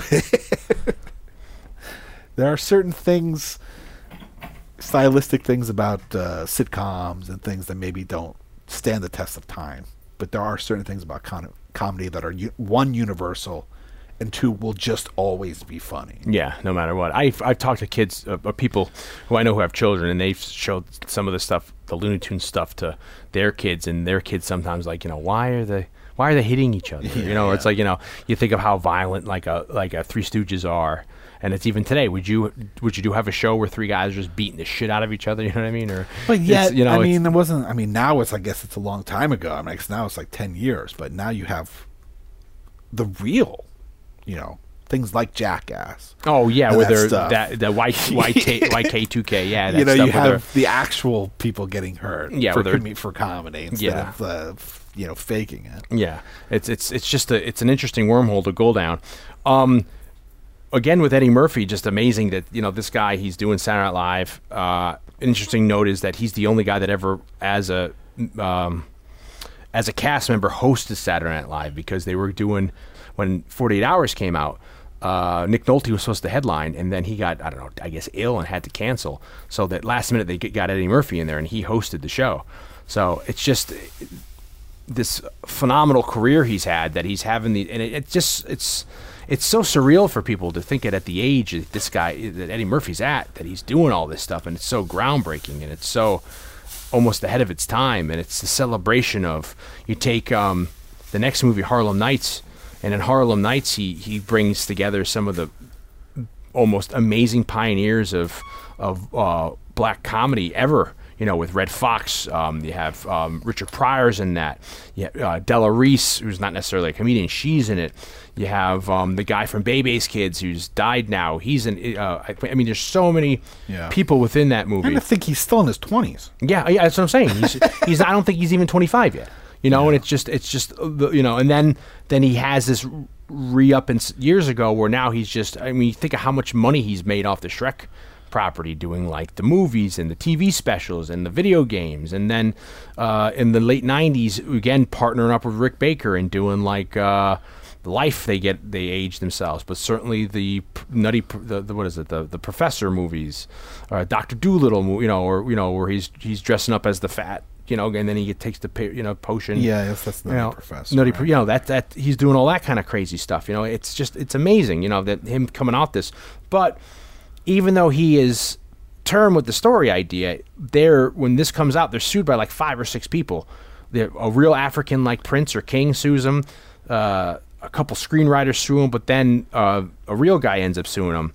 A actual um, what he's like a satirist or he's a uh, I don't know. The one I heard there was somebody who sued because he had a treatment that was being developed. It was in development hell. Yeah. this the same one you're talking. yeah talking y- about? humorist Art Buchwald B U C H W A L D. Buchwald. Yeah, Yeah, Art Buchwald. He sued them in 1990 because He um, claimed he. uh Yeah, 1990. It was a case Buchwald uh, versus Paramount. he did a he was a political communist column, columnist and he was a humorist and he had sold to Paramount a property that he had, a treatment he wrote, wrote for called King for a Day in 1983 that he was thinking of having Eddie Murphy being in mind for. And uh, like you said, that was just in development hell for a couple of years, never went anywhere. And then what is that? Like f- less than five years later, suddenly Eddie Murphy has a story that he wrote himself, which just kind of has the same aspects. Well, it was also uh, it was in development hell at Paramount and didn't go anywhere. So we ended up getting it back and taking it to Warner Brothers, Mm-hmm. and Warner Brothers just going to develop it, and then dropped it once they heard that Eddie Murphy was doing Coming to America because it was too similar. Yeah, So then it just got kind of pushed to the wayside. it's crazy. This so this And he won. Yeah, Coming to America comes out in 1988.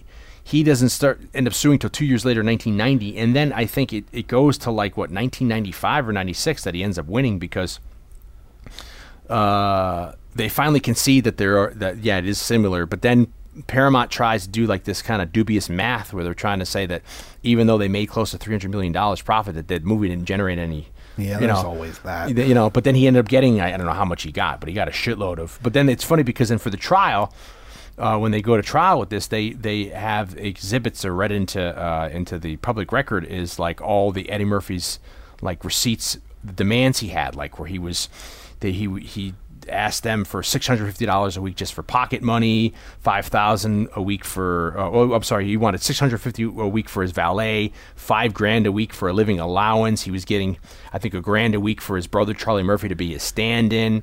He had a twenty-four hour uh, limo on service. He would uh, take his crew every day, his entourage, to McDonald's for breakfast, and he $235 a day, uh, all these expenses that he was getting because he knew he was the cock in the walk at the time. He can get whatever he wanted from the from the. So they read all this into you know into Yeah. evidence, and which then, I mean goes into uh, another aspect of the production of this movie, which is that John Landis and Eddie Murphy didn't get along they had a falling out, yeah, and while making this movie. and it's it's weird because Landis hires Eddie Murphy, who's kind of still you know what is that his second movie I guess at that point because he does 48 hours in I think 80, 82 or 83. So he's still kind of young in the world, and they have a perfect time doing trading places together. And then now it's Eddie Murphy's is on top of the world, and he's looking like he said he was going to direct, but he ends up hiring John Landis because he says he wants to help him out, do him a favor because he had all this trouble with the Twilight Zone case, and he had kind of three not flops, but they just did mediocre at the box office. And then they get on set, and then they start going to toe because Eddie Murphy claims that uh, Landis is still treating him like a kid, or treating him like the kid five years ago and uh, they have this dust up where they almost they grab each other. There's no fist thrown, but they almost have a they have a physical altercation where um, uh, Eddie Murphy grabs like Landis by the lapels. Landis thinks he's joking. He tries to grab his genitalia, and they pushes him away. And then and they and then you know Eddie Murphy's really pissed off about it, and he's you know he's like you know I you know I gave him the job, and he's now treating still treating me like the kid that he thought I was like you know five years ago. yeah, Uh, but Landis's story is that he was just an asshole. yeah. Landis says Landis that says uh, in Collider for Collider, I don't know if that's a magazine or a website. He says on coming to America, we clashed quite a bit because he was such a pig. He was so rude to people.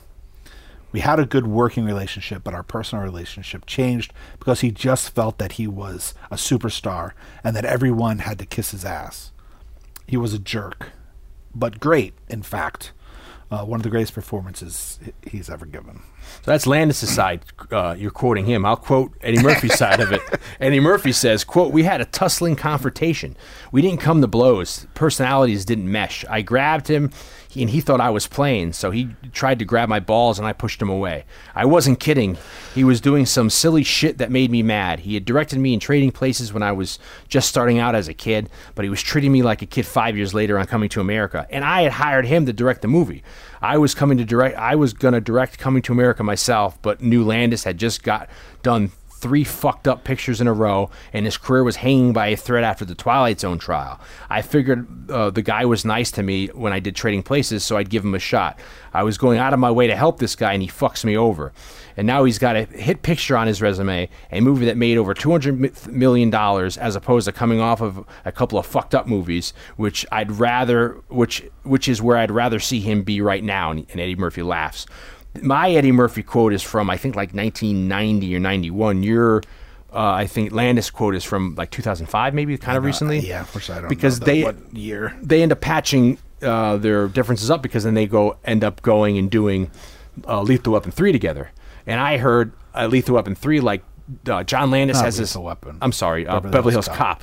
Beverly Hills Cop three because I heard that John Landis had this whole idea. I think I'm telling this story right, where John Landis wanted to make it all like you know Beverly Hills Cop two, make it really good, or like the first one, and then he gets to Eddie Murphy. Landis wanted to make it really good. make it really good. Make it like the first two, and he goes to and he goes to Eddie Murphy, and like the first day on set, Eddie Murphy makes it clear that he wants to make it more of a comedy than the other two, and then it it falls apart there, and then the movie ends up flopping. You know, um, the, the, you know the talent that they they bring to the table. I mean, at the time we having James Earl Jones play uh, um, what's his face King. Um, Jeffrey Javers, or whatever. yeah, is. Jaffe. Jeff, Jaffe Yeah. Uh, it's amazing. You know, we know Darth James Earl Jones is Darth Vader. He has this amazing voice. You know, he was the, he used to be the, the this is CNN, and then you know we know him as uh, uh, Prince Mustafa in in The Lion King. He Well, has such a commanding voice. Yeah, it's almost because he does Coming to America. It's funnier. Well, his wife in that plays his wife in that. in in in in Lion, Lion King. King. Yeah, they it's both the same. voice the king and queen in the Lion King. Yeah, and it's so good. And So got a little both a double line. It's like they got. You're right. It's like they got uh, James Earl Jones and Madge Sinclair for the Lion King because they were so good in this movie. Yeah, together. and uh, you know they they said they were thinking of casting Sidney Poitier in this as him, but I think just James Earl just brings this great gravity with his voice and just how he is, and just you know he's just such a commanding presence when he when he comes to New York at the end. It's just so funny where he walks into McDowell's and you know who do people still know who Louie Anderson is? This guy who was like he had a cartoon show. He he was a Yeah, I mean, well, now know, he's known for other things. He's gotten a little did bit more Family Feud a little bit. He was just in uh, Zach Galifianakis has a show where Louie Anderson plays his mom, Oh, I've heard of that. Yeah, and I think he might even won an Emmy or got it nominated for an Emmy for for that. Yeah. So, uh, but Louie Anderson had an interesting career. I mean, I think the cartoon show was after this, yeah, it was. It was in like the. but he also had a talk show for for a hot for a hot second.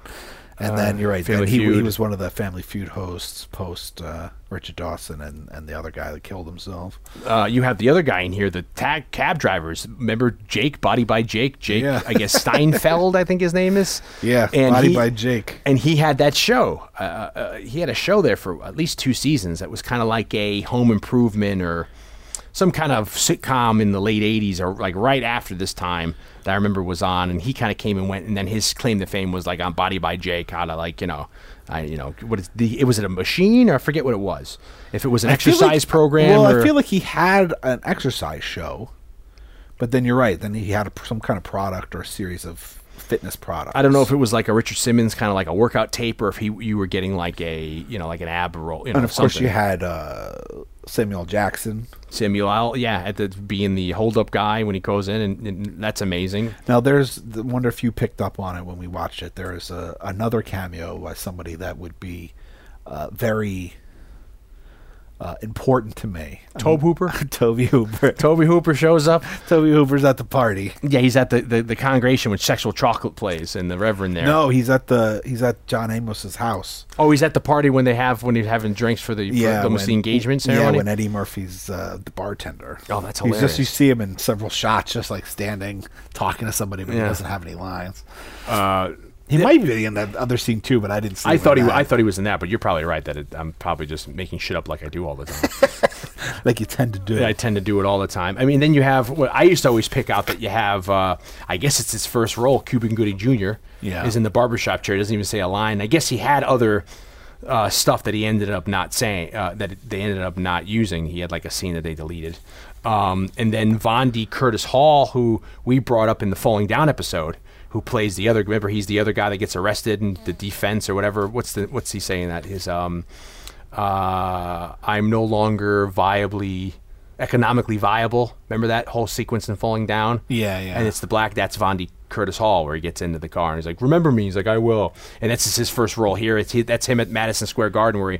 Uh, that's a scene I always loved as a kid when they go to the basketball game and then he's in the hallways and the, the guy. Oh, yeah, yeah, yeah. Vondie Curtis Hall sees him and starts to go, "Oh my, my, you know, oh my God, it's it's you know." yeah, yeah. I also feel like he was in the first season. I could be wrong because it's been a few years now. Daredevil. of Daredevil. He is. He's the lawyer He's- that ends up well, the reporter. the reporter right? that clashes with Kingpin. Yeah, that's Yeah, him. yeah. Yeah. he's in a whole bunch of stuff. Um, gr- great actor. Uh, but yeah, yeah, there's there's all these little cameos. I mean, there's there's a couple other people too, which I can't think of. Uh, and it's just such a, a whole. It's just a different era. Uh, just the just the the gags, the sight lines. I didn't know growing up. There's the whole se- sequence where you have Arsenio Hall playing the the Reverend preacher, and he introduces. I used to know this for years. Like you might know what it it says. Uh, you might know him as the cop in the "What's Going Down" episode of "That's My Mama." Yeah. Rand, uh, Jackson Hyde says, "Oh, Randy Watson." I never knew. I thought he made all that up. I thought that you know the "What's Going Down" episode of "That's My Mama." I didn't realize that that's a real episode. So I'm talking to a friend of mine at work who's an uh, is an African American. He's like, "No, you didn't know." He's like, and he tells me that some of his friends, I didn't feel as bad, that they didn't realize that the, "That's My Mama" was a very short-lived show. I guess in the mid to late 70s, and I think it revolved around a barbershop or something like that. But I don't think it ever went into syndication. You can see it on YouTube Yeah. uh, and you know I knew the Jeffersons and and you know uh, all these other shows, Good Times, because they were in massive syndication. when We were little, but I thought that was just a big joke of like you know what's going on episode of that you know Randy Watson, but it, Yeah, that yeah. that was actually a real show. You know when he comes out and sings with sexual sexual chocolate. you know, another kind of trivial uh, thing. Uh, there's two stories as to how they got the name Zamunda for Yes. the country. Uh, some people think that it comes from a Richard Pryor act. Yeah. And since uh, Eddie Murphy was such a fan of Richard Pryor, that it makes sense that they would name it that. The writers, Barry Blaustein and, and David Sheffield, they say that they named it Z- Zamunda as a tribute to Bob Zmuda, who was Andy Kaufman's writing partner and close friend, who, o- who often played uh, Tony Clifton.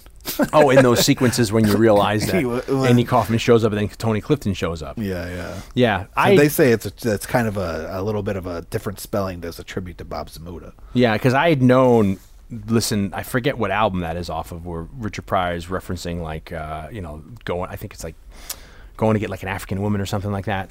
He he starts, to, and, and that's another f- interesting thing because you look at.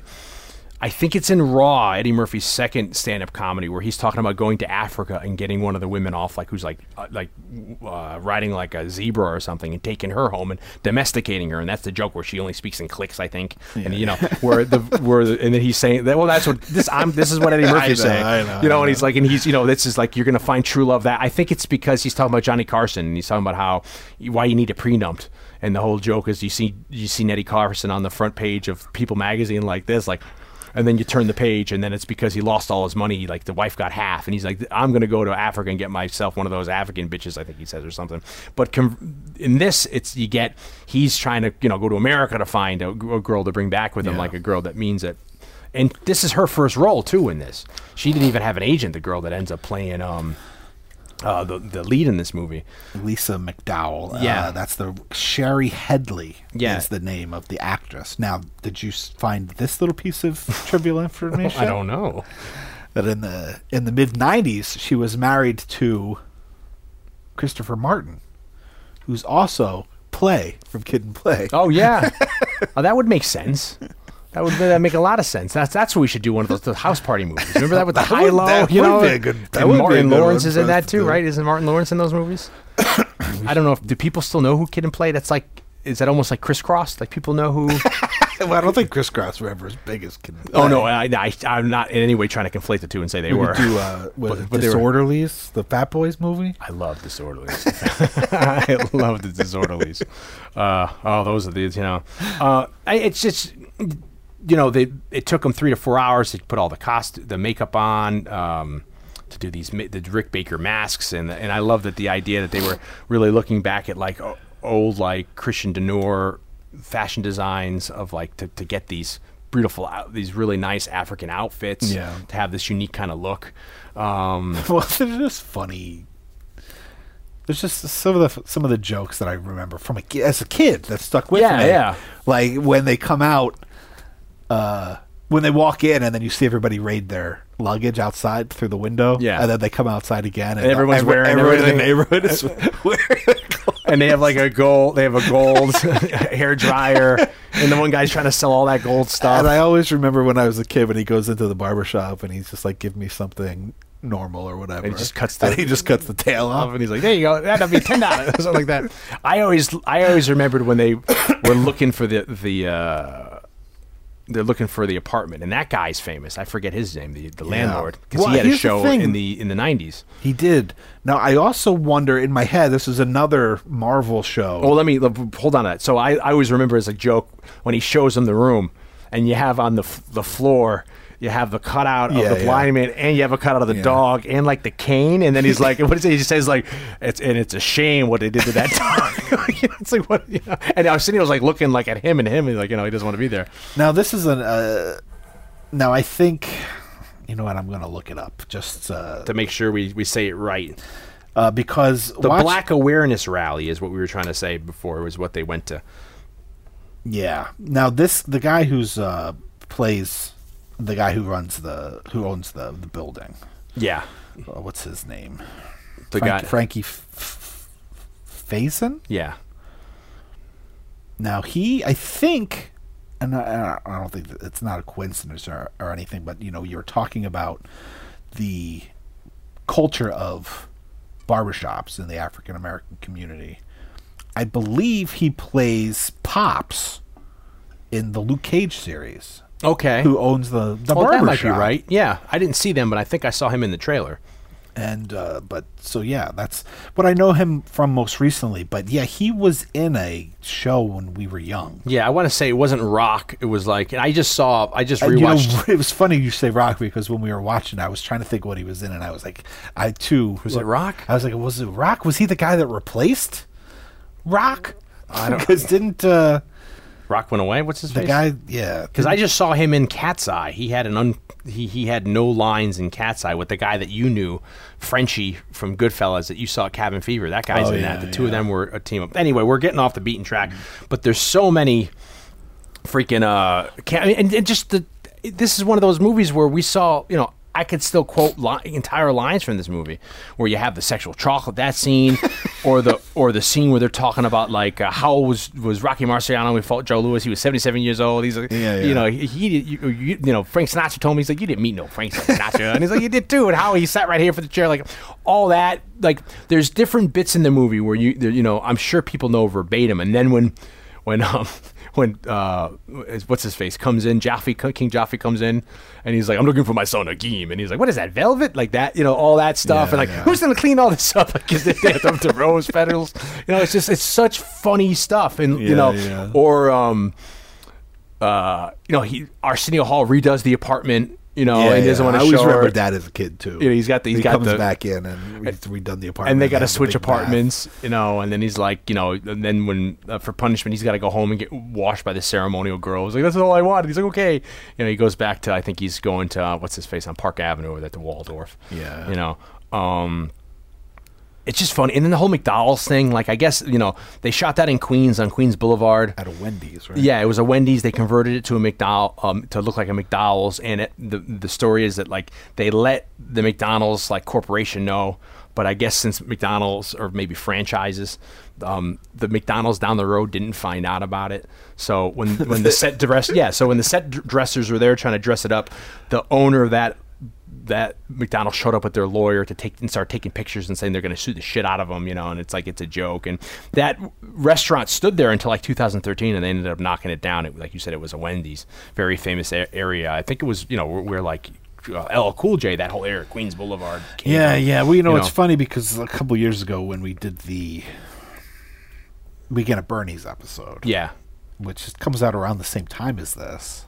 You basically- it's like eighty-seven like, cro- like Crocodile Dundee time. We talk about Dirty New York. You going to Dirty New York? we go into our our, our giant dirty New York conversation. Yeah. half hour of our, our Weekend at Bernie's episode. Yeah. is about us talking about old dirty New York and how it was presented in movies. This it's is the an- same thing here. This is another perfect. you're parodying it. Yeah, it's like you're parodying uh, this. That was supposed to be in Queens, but they shot the barber stops, ex, the barbershop exterior stuff. I think in Williamsburg, Williamsbridge, Brooklyn. Uh, but it's just that '80s destitute. You had a lot of that. You know, the buildings not there. It's Oh, when they really go down to the, you know, you go down into the subway and then you see all the graffiti. all the graffiti. No, I thought what was kind of funny because which they shot in the same uh, station as they shot '87. Ma- Martin Scorsese did Michael Jackson's Bad video, and that's all. And I think that's the same station they might have shot some of the Taken to the Pelham One Two Three stuff in because it's the they have that track that they let people shoot on the subway Yeah. because it's a track that goes to nowhere, I think, or, or curves around or something. goes to nowhere. It goes to nowhere. Yeah, the subway track that goes to nowhere. But I just thought it was interesting that um, when they get on the subway and then the subway leaves, every time the subway leaves, John Landis holds on it for a really long time. Yeah, Like you see the it leaving. all the graffiti. Whereas the- once you get the, the the door shut, it should be done. yeah, like And you, should can be cut inside. you can cut in. yeah, interior, interior subway. to him trying to talk to the Eddie Murphy. Yeah. to- but instead, there's like a good 15 seconds of the train pulling out of the station, and I was like, "Huh, I wonder why he did that." Because then when he leaves, when she gets off the train, he does it again. He Yeah. like holds on that train leaving the station. and, and, and maybe it's supposed to be a pun or something or something. And then in the st- inside the station, there's the joke that you referred to earlier of the uh, see you next Wednesday. "See you next Monday." Yeah. There's a poster. We brought up last year for Halloween. We did the Garfield um, Halloween special, and I just re-listened to it, and we were talking about the Garfield hanging suction cup guy. And there's one in this. yeah. Remember where these? It's like in the he goes to say hello to her to, to try when he's mopping the floor. Yeah, and yeah. you see the little Garfield hangy there. That I saw. I noticed. I was like, we were just talking about that last year. I think. We were just talking about that a year ago. a year ago, but that's you know part of the whole thing. And then even there's the painting in their house. It's like a, it's a black uh, version of it where it's the girl looking at herself. It's a very famous like um, Victorian painting of a girl in a win- like a mirror looking at herself in the mirror. Yeah, But it's the black version of that, which is very funny. You know, it's, it's just just so many great little like um, yeah, and the house is great. yeah, it's just so the decoration of the house, and then I also always remembered the joke about when The Soul Glo? the Soul Glo people Yeah. get up off the couch, and it's all and you there's know, the stains, and it's all Jheri curl. Remember, because he at one point he's about he's gonna he wants to get Jheri curl. He's Yeah, like, do yeah. that to you know because it's supposed to be natural. He's like, what do you put in your hair? He's like, just berries. it's like wow. He's like, this is it's so funny all that, and then and then the song Soul Glo, and everybody had the the mom, the dad, and the and the um you know was it Darnell or they have all the Yeah, yeah. the Soul Glo in their hair. I mean, it's yeah, just I was glad we did this one because I, it's been so long since I've seen this movie. and the, the soundtrack was a hit too when it came out. I mean, that sold like hotcakes. I mean, there's so much.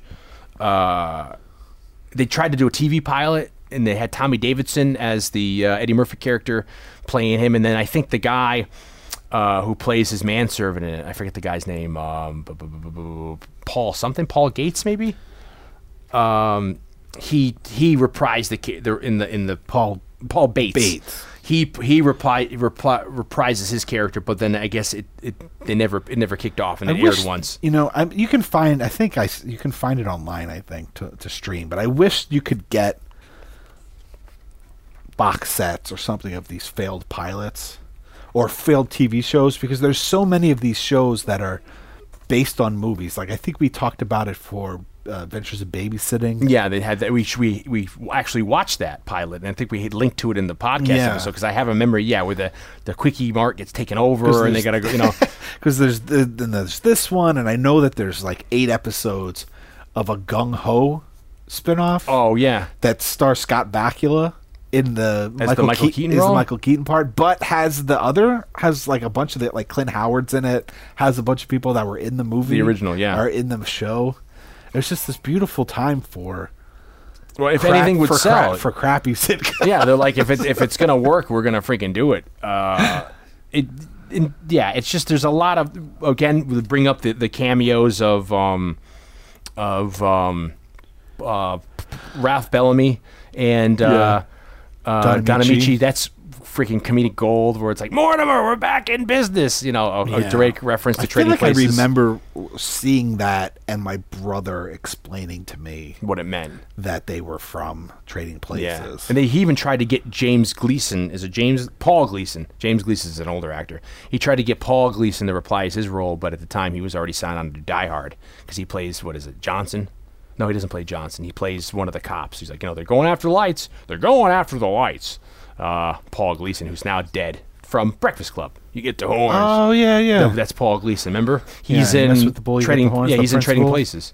And then he went, he wanted to get him for this, but he was already attached because he was doing Die Hard. He's like that's the another sergeant or movie that I haven't seen.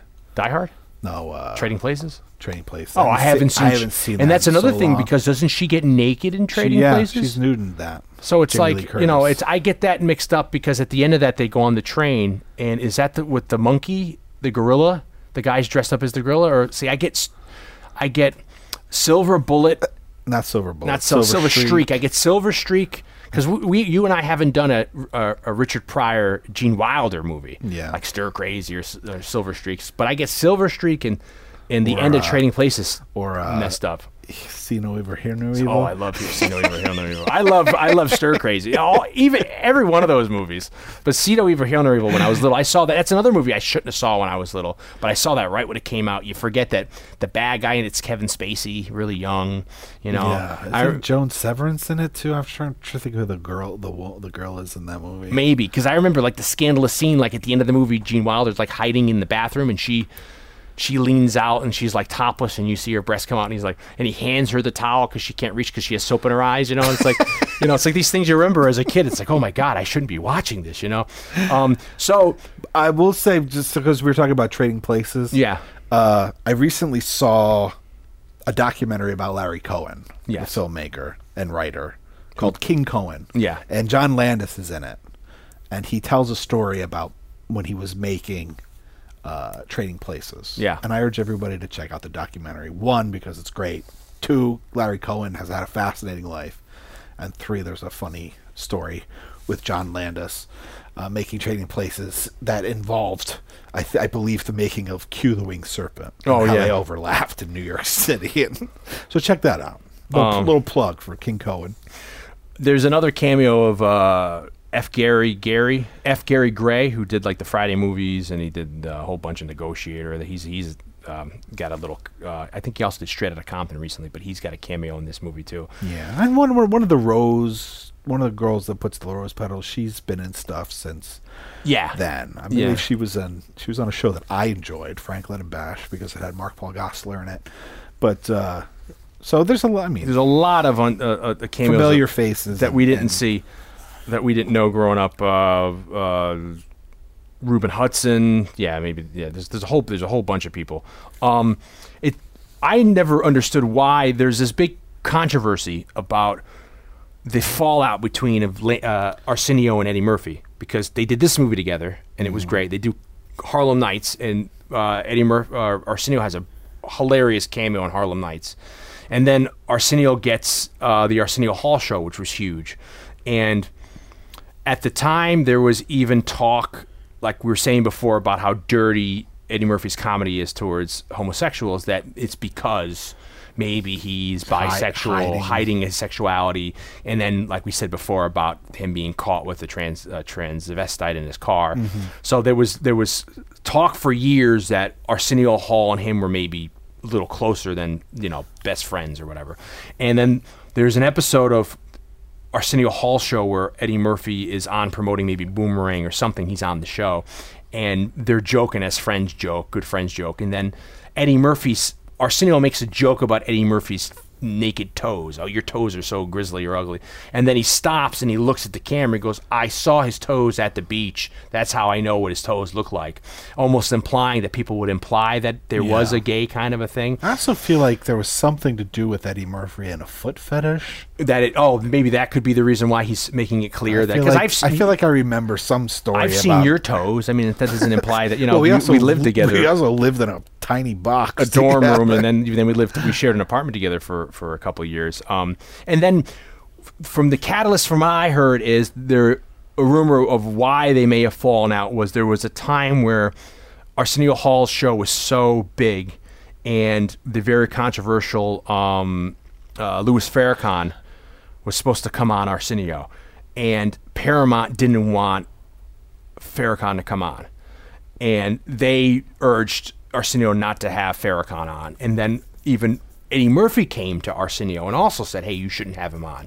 And either maybe Paramount asked Eddie Murphy to do that, or Eddie Murphy did it on his own. And Arsenio said, "Hey, you know what? I can do what I want." Yeah. And he had Farrakhan on, and then some say because he had Farrakhan on, he the show gets canceled and they blame it on that there was a merger between like Viacom and like Paramount, and because of that merger, they they kill the Arsenio Hall show. But that's kind of silly because if a, sh- a show is going good, Yeah, they, yeah. they you know it's all about the money. Who cares what your content is? Usually, never, you know that if if it shows Especially a if a success, late night show. yeah, and it was huge. I mean, at the time. That was the big thing with Carson. Carson was aging out, and all of a sudden you had shows like the Arsenio Hall show were just as popular, going to a demographic that a lot of these other shows did not, you know, uh, Yeah. go after. And it wasn't just exclusively going after the African American audience; Yeah. it was going after everybody. I watched it. Bill Clinton was on it. Every, Oh, sure. you know, I watched it. Yeah, you know, it was one of the big. Kane you know, Hodder who- was on who-. Yeah, dressed as Jason. You know, I think we even have a link to that. I mean, everybody was on New the Arsenio Kids on the Hall show. Block were on it. Tom Waits was on. Everybody was on, and that was I would stay up late at night just to watch who's going to be on Arsenio's show. That you know, Yeah. And so then it's it abruptly went away, and then they just tried Dog to Pound. yeah, you know, they just tried to reboot it a couple years ago. Uh, I think Sinclair, and then it didn't it didn't go anywhere. And then some people say because they were maybe trying to cater too much to the African American audience, which I don't think would be, Yeah, you no, know, that would be, you know. But so for years, people have talked about why they had this this disconnect, and then recently for the Ars- the reboot of the Arsenio Hall show, Eddie Murphy came on. And he was saying, I don't know why we had the we, we are and Arsenio's like, yeah, we don't have beef anymore. He's like, we don't have we had beef, and they make a joke like we, they never had beef, but it's just weird that they never went to do anything together again into Yeah. the '90s. You know, you think he would have thrown him a bone. It's like uh, visiting the conversation of why Mike Myers didn't do anything with Dana Carvey post Wayne's World.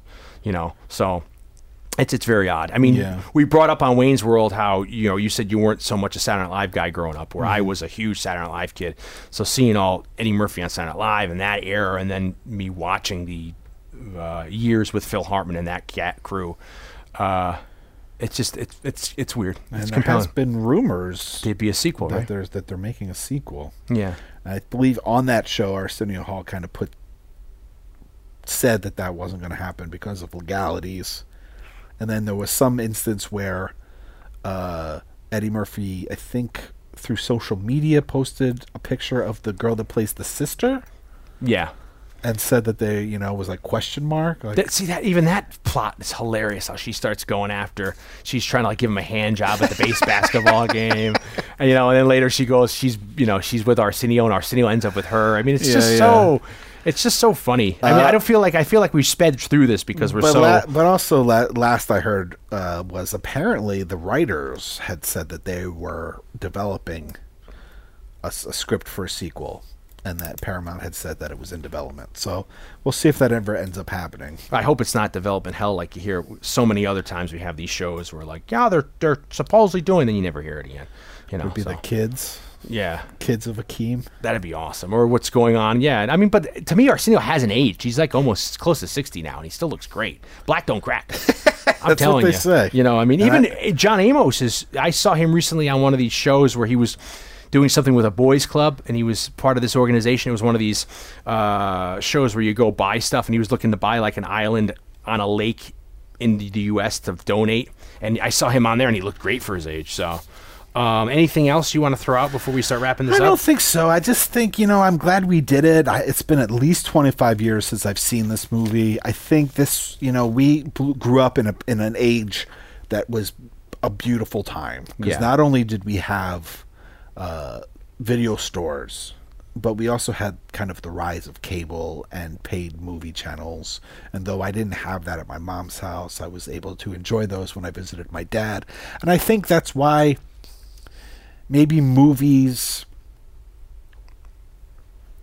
you know they kind of latched onto our hearts. And certain movies you know we though we had cable at the time and uh, uh, many people had cable and we had video stores there was so much more variety there was so much more opportunity to see things. There was a bigger variety than generations before Yeah. us. But still a pretty refined you know variety Yeah, yeah. you know and so so we grew this was one of those movies that i feel like our generation just grew up watching on television and watching Oh, on yeah, hbo all kind of formats, and, yeah. and just you know and it repeat developed this watching cult classic you know? kind of a, yeah. our generation was the first generation to have r- repeat watching Yeah. you know Yeah. viewing and i think uh one i think we're a better generation for it and this is one of those movies that i think is just a prime example Of why? of of you know of why and why a movie like this is so uh, endeared to to, to uh, you know people around our generation because it was just it was on and we watched it and it was fun and a lot of nostalgia even though honestly this was never you know one of my big movies Yeah. you know I never owned it on VHS I never taped it off of television and watched it all the time Yeah. like some of the other movies we've talked about in recent months but it's certainly a movie that I look back on fondly and like I said there were jokes Yeah. that I, I would this- say to you, you know, you say you, I always there, repeat there are certain th- things that I, you know, I've the twenty plus years that we've been friends that I, you know, I, I've recognized the, the quote that you quote things from this movie, and so it was nice. It was a nice little fun. walk and it's, down memory You're right. lane. It's it's nice and light. You know, maybe we should do this again next week. Do another light kind of a comedy movie. It's nice. Yeah, but uh, as we head into the holiday season. yeah, I can't wait. It's going to be exciting. But uh, you can find us on you know uh, face, Facebook. We're on Twitter. We're, Twitter. We're on Instagram. Uh, Saturday Night Movie Sleepovers. You can like us, tweet us. You can message us. You can retweet us. You can check out our back catalog there. Just don't call me late for dinner. don't call me late for dinner.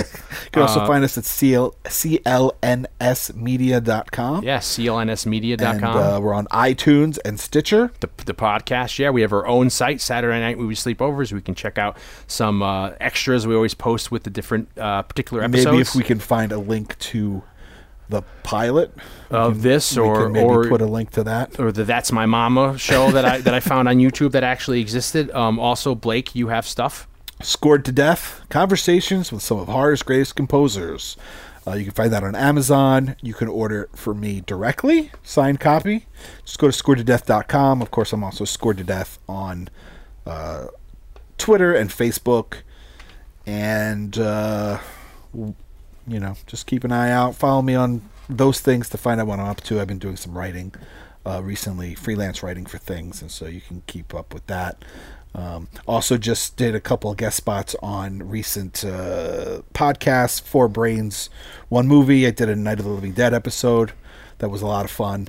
And I also just did a holiday, a Halloween special for the Damn Fine Network on the Damn Fine Cast, where I played a bunch of, I played DJ for a day. Yeah, it was awesome. and I spun a bunch of uh, horror movie themes and stuff. And I also had a couple of surprise guests came on. Sweet, that's really nice. And Dion, you have something very uh, spectacular coming out very soon. I do. I have a book coming out December the 4th called Blood in the Streets, a crime thriller, 70s cop crime thriller, if you like. Uh, thrillers, police fiction, police procedurals, historical fiction. Pick it out. It's gonna pick it up. It's going to be on paperback, audio book, uh, ebook. Uh, you can go to Blood in the Streets. It's on Twitter. It's on Instagram, It's on Facebook. Uh, please follow those pages and check updates there. Uh, you can pre-order it on Amazon.